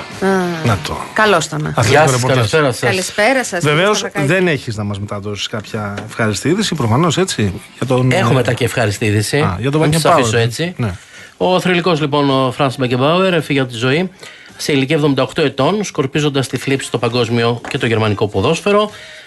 Είχε θέματα υγείας, είχε υποβληθεί σε δύο καρδιακές επεμβάσεις, ενώ το 2019 έχασε εντελώς την όρασή του από το δεξί μάτι. Mm. Αντιμετώπιζε λοιπόν σοβαρά προβλήματα υγείας. Από τους μεγαλύτερους ποδοσφαιριστές του, στο Γερμανία και όχι μόνο. Ε, ένα Euro το 1972 με την Εθνική Δυτικής Γερμανίας τότε και το Μουντιάλ του 1974. Δύο έχει πάρει δεύτερη θέση το 1966 στο Μουντιάλ με την Δυτική Γερμανία, τρίτη θέση το 1970, στο Euro δεύτερη θέση το 1976 και φυσικά διακρίσεις ατελείωτες με την Bayern Μονάχου, τέσσερα πρωταθλήματα, τέσσερα κύπελα Γερμανίας, τρία συνεχόμενα παρακαλώ πρωταθλήματα Ευρώπης, κύπελα Ευρώπης το 1973 με 74, το 1974-75 και το 1975-76 και το UEFA το, τη χρονιά 1966-1967 και ένα διηπειρωτικό. Και με το Αμβούργο έχει πάρει ένα πρωτάθλημα. Χρυσή μπάλα, προπονητής έχει, είχε διατελέσει στη Δυτική Γερμανία, στη Μαρσέη, στην Μπάγερν Μονάχου φυσικά. Άνθρωπος με μεγάλη προσφορά, αμυντικός. Λίμπερο. Ε; Λίμπερο τότε. Ε. Και καθαρόαιμο. Μμ. Από το 64 έως το 1977 που έπαιξε στην Μπάγερν Μονάχου είχε 427 συμμετοχές και 60 γκολ. Πήγε μετά στο New York κόσμο, στη Νέα Υόρκη. Και εδώ λέει ο Πιτ, συγγνώμη, ναι, ο φίλος μας ο Πιτ, ότι τον είχε παρακολουθήσει λέει, με την, ε, με την ομάδα Κόσμο στη Νέα Υόρκη και ήταν λέει όντως ποδοσφαιρική φυσιογνωμία. Ο οποίος δηλώνει ο Πίτ ότι παίχτες, ο Χατζηπαναγής ήταν ο καλύτερος, αλλά του άρεσε και ο Μπέκεν Πάουερ. Εντάξει, αυτοί οι παίχτε, Γιώργο, Νατάσα και Κορίνα που είμαστε εδώ, βγαίνουν μία φορά. Το καλούπι μετά σπάει όταν βγαίνει ο συγκεκριμένοι παίχτε. Ε, τώρα, να σας πω και ένα ευχάριστο. Η εθνική ομάδα των ανδρών στο Πόλο κερδίζει τη Γεωργία με 12-18. Θέλει, λεπτά, θέλει ένα λεπτό για να τελειώσει τρίτη περίοδος. Είναι ο, το τρίτο παιχνίδι της εθνικής μας ομάδας. Με νίκη ε, θα προκριθεί στα προημιτελικά του Ευρωπαϊκού Πρωταθλήματος που γίνεται στο Ζάγκρεπ στην Κροατία. Ε, που έχει προκριθεί από χθες η εθνική των ε, γυναικών. Στο Αιτχόφεν γίνεται η διοργάνωση των γυναικών και περιμένει τον αντίπαλό της η εθνική γυναικών για το προημιτελικό ανάμεσα σε Γερμανία και Γαλλία. Ε, και εσένα που σε ενδιαφέρει, γιατί σε ενδιαφέρει φυσικά η μεταγραφική ενίσχυση της ομάδας σου. Ένας παίκτης που ήταν κοντά και λέγανε ότι θα μπορεί να γύρναγε στον Παναθηναϊκό.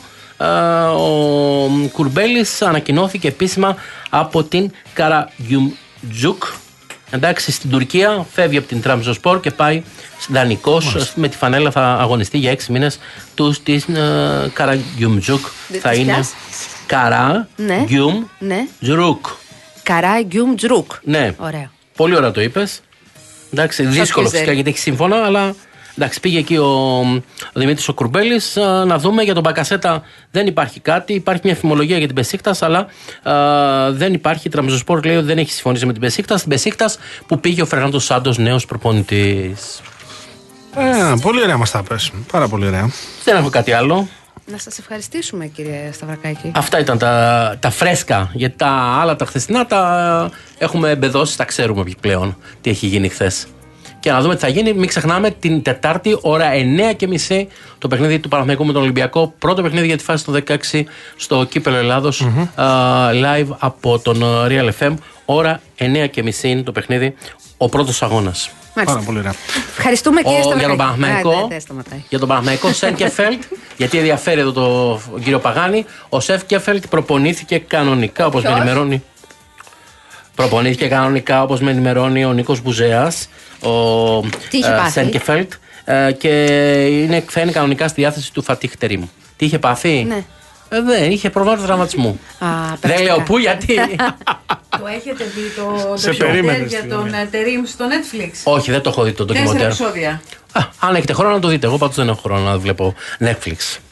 Όπως κάνουν διάφορες κυρίες που είναι στα Instagram και στα αυτά και λένε Α, καθίσαμε το βράδυ να δούμε με το αγόρι μου Netflix. Netflix and chill. Δεν έχω τέτοιο χρόνο. Δεν ευχαριστώ. Δεν έχω. Τι κάνεις τα βράδια ε, Δεν έχω τέτοιο χρόνο. Ε, τώρα πάει Δεν φταίω εγώ. Μόνος τώρα πήγε και έμπλεξε. Δεν έχω χρόνο για πώς κάτι κυρίε και, και φεύγει. Ε, έτσι, αυτός ήταν. Σκληρός. Ναι. Κυρία Μαντάγαρη, σας ευχαριστούμε πάρα πολύ που μας δώσατε τα φώτα σας για τα τσάμπα και για τον πολιτισμό που έχει πάρα πολύ σημασία Εμείς Βέβαια, δεν μας είπες για την Taylor Swift εκεί στις χρυσές σφαίρε που πιάστηκε. Τα πήρε κρανίο και είχε δίκιο το κορίτσι. Ναι. Γιατί όμως και κουτσο, κουτσομπόλευε, λέει την Κάιλι Τζένερ, γιατί, τι της έχει κάνει η μία κυρία στην άλλη κυρία, δεν καταλαβαίνω. Όχι, όχι. όχι, όχι, όχι. Είχε δίκιο η Taylor Swift. Δηλαδή, συγγνώμη. Ναι. Ε, έκανε χιουμοράκι ο παρουσιαστής ναι. ότι πάλι καλά που δεν είναι NFL Νομίζω ναι. αυτή είναι. Πάλι ναι. καλά που δεν ναι. είναι NFL και δεν βλέπουμε τόσο απλά να της Taylor Swift ναι. εδώ στις χρυσές σφαίρες. Γιατί τα έχει με έναν παίκτη του NFL που δεν θυμάμαι πώς τον λένε γιατί δεν είναι βλέπω. Ε, τώρα κρυάδες λέγονται εκεί πάντως παραδοσιακά. Ο άλλος είχε φάει γροθιά στα μάτια. Δεν ενόχλησε κανέναν η κοπέλα και επίσης αν να μιλήσεις το 2024 για την Taylor Swift, επέσει κάτι για το χαμό που έχει κάνει ξεπουλώντας δίσκους και βελτιώνοντας την οικονομία όπου πάει να κάνει live. Σωστό. Την οικονομία. Ναι, Πολύ σωστό, ναι. Σε όποια πόλη ε, σε όποια πολιτεία της Αμερικής πάει ε, να κάνει live η Taylor Swift και σε άλλες χώρες του κόσμου γίνεται ένας κακός χαμός στη συγκεκριμένη περιοχή ανεβαίνει η ζήτηση στο Θεό και η αγορά και η κατανάλωση. Τονωτικές ενέσεις τουρισμού. Ακριβώς. Από μένα τα μαθαίνεις για την Taylor. Πολύ ευχαριστώ. Υπάρχουν λύσεις επομένως. Να την καλέσουμε εδώ να κάνει μια συναυλία το κορίτσι. να της δώσουμε τι θέλει. Το, το ΑΚΑ άνοιξε. Αν, ερχόταν στην Ελλάδα θα ερχόταν όλη η Ευρώπη πρώτα απ' όλα. Δεν θα ήταν μόνο η Ελλάδα. Άστο, άστο, άστο. Θα ανεβαίνανε κι άλλο τα νίκια. Μην έρθετε.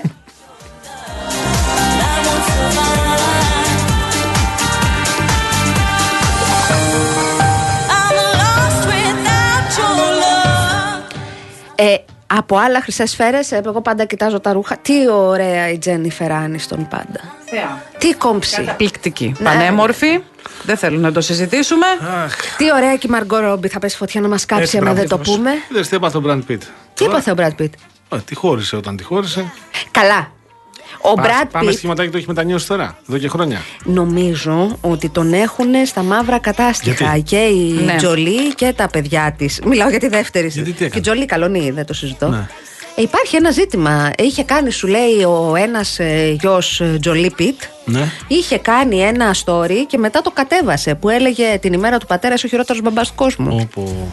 Άσχημο. Μ' αρέσει που τα παρακολουθήσω. Ό,τι μπορώ, παιδιά, ό,τι μπορώ. Μ' αρέσει.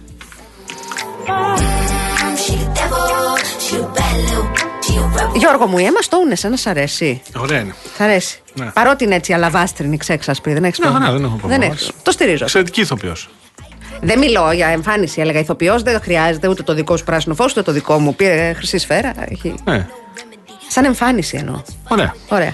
Ναι. Δεν λέει. Κούκλα είναι και απλή είναι και την έχει φέρει ο Λάνθιμος εδώ, την έχει γυρίσει. Το έχει κάνει το παγκράτη κολλιάτσου. Ε, την έχει πάει γήπεδο και έχει δει αγώνα μπάσκετ. Ε, την έτρεχε σε κάτι κατσάβραχα και την έβγαζε φωτογραφίες. Να μην το συζητήσουμε τι της έχει κάνει αυτής της κοπέλας. Και τώρα έχω να σας πω ότι ήδη γυρίζεται η επόμενη ταινία, η οποία βρίσκεται σε τελικό στάδιο. Ξεκινάμε μοντάζ λίγο. Να δούμε βέβαια το μεγάλο ζήτημα που ανοίγει πέρα από τον beef που έχουμε η λανθιμική και η αντιλανθιμική. Να δούμε αν θα μπορούσε κανείς Έλληνας δημιουργός άλλος να κάνει τέτοια ταινία στην Ελλάδα και τέτοια παραγωγή, έτσι. Με βάση τις δυνατότητες που προσφέρονται εννοώ. Εγώ λέω ναι. ότι δεν θα μπορούσε. Ναι, και είναι και...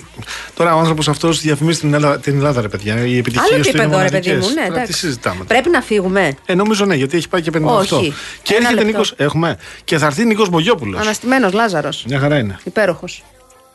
Γέλα μας λίγο, βρε Μπογιόπουλε. Α, γλυκούλη. Baking powder. Λοιπόν. Ήρθε η ώρα σιγά σιγά να ναι, χαιρετήσουμε. Ευχαριστούμε θερμά την Κορίνα Μαντάγαρη. Κορίνα, σας ευχαριστούμε. Λάσκαρη Αγοραστός. Ευχαριστούμε κύριε Λάσκαρη.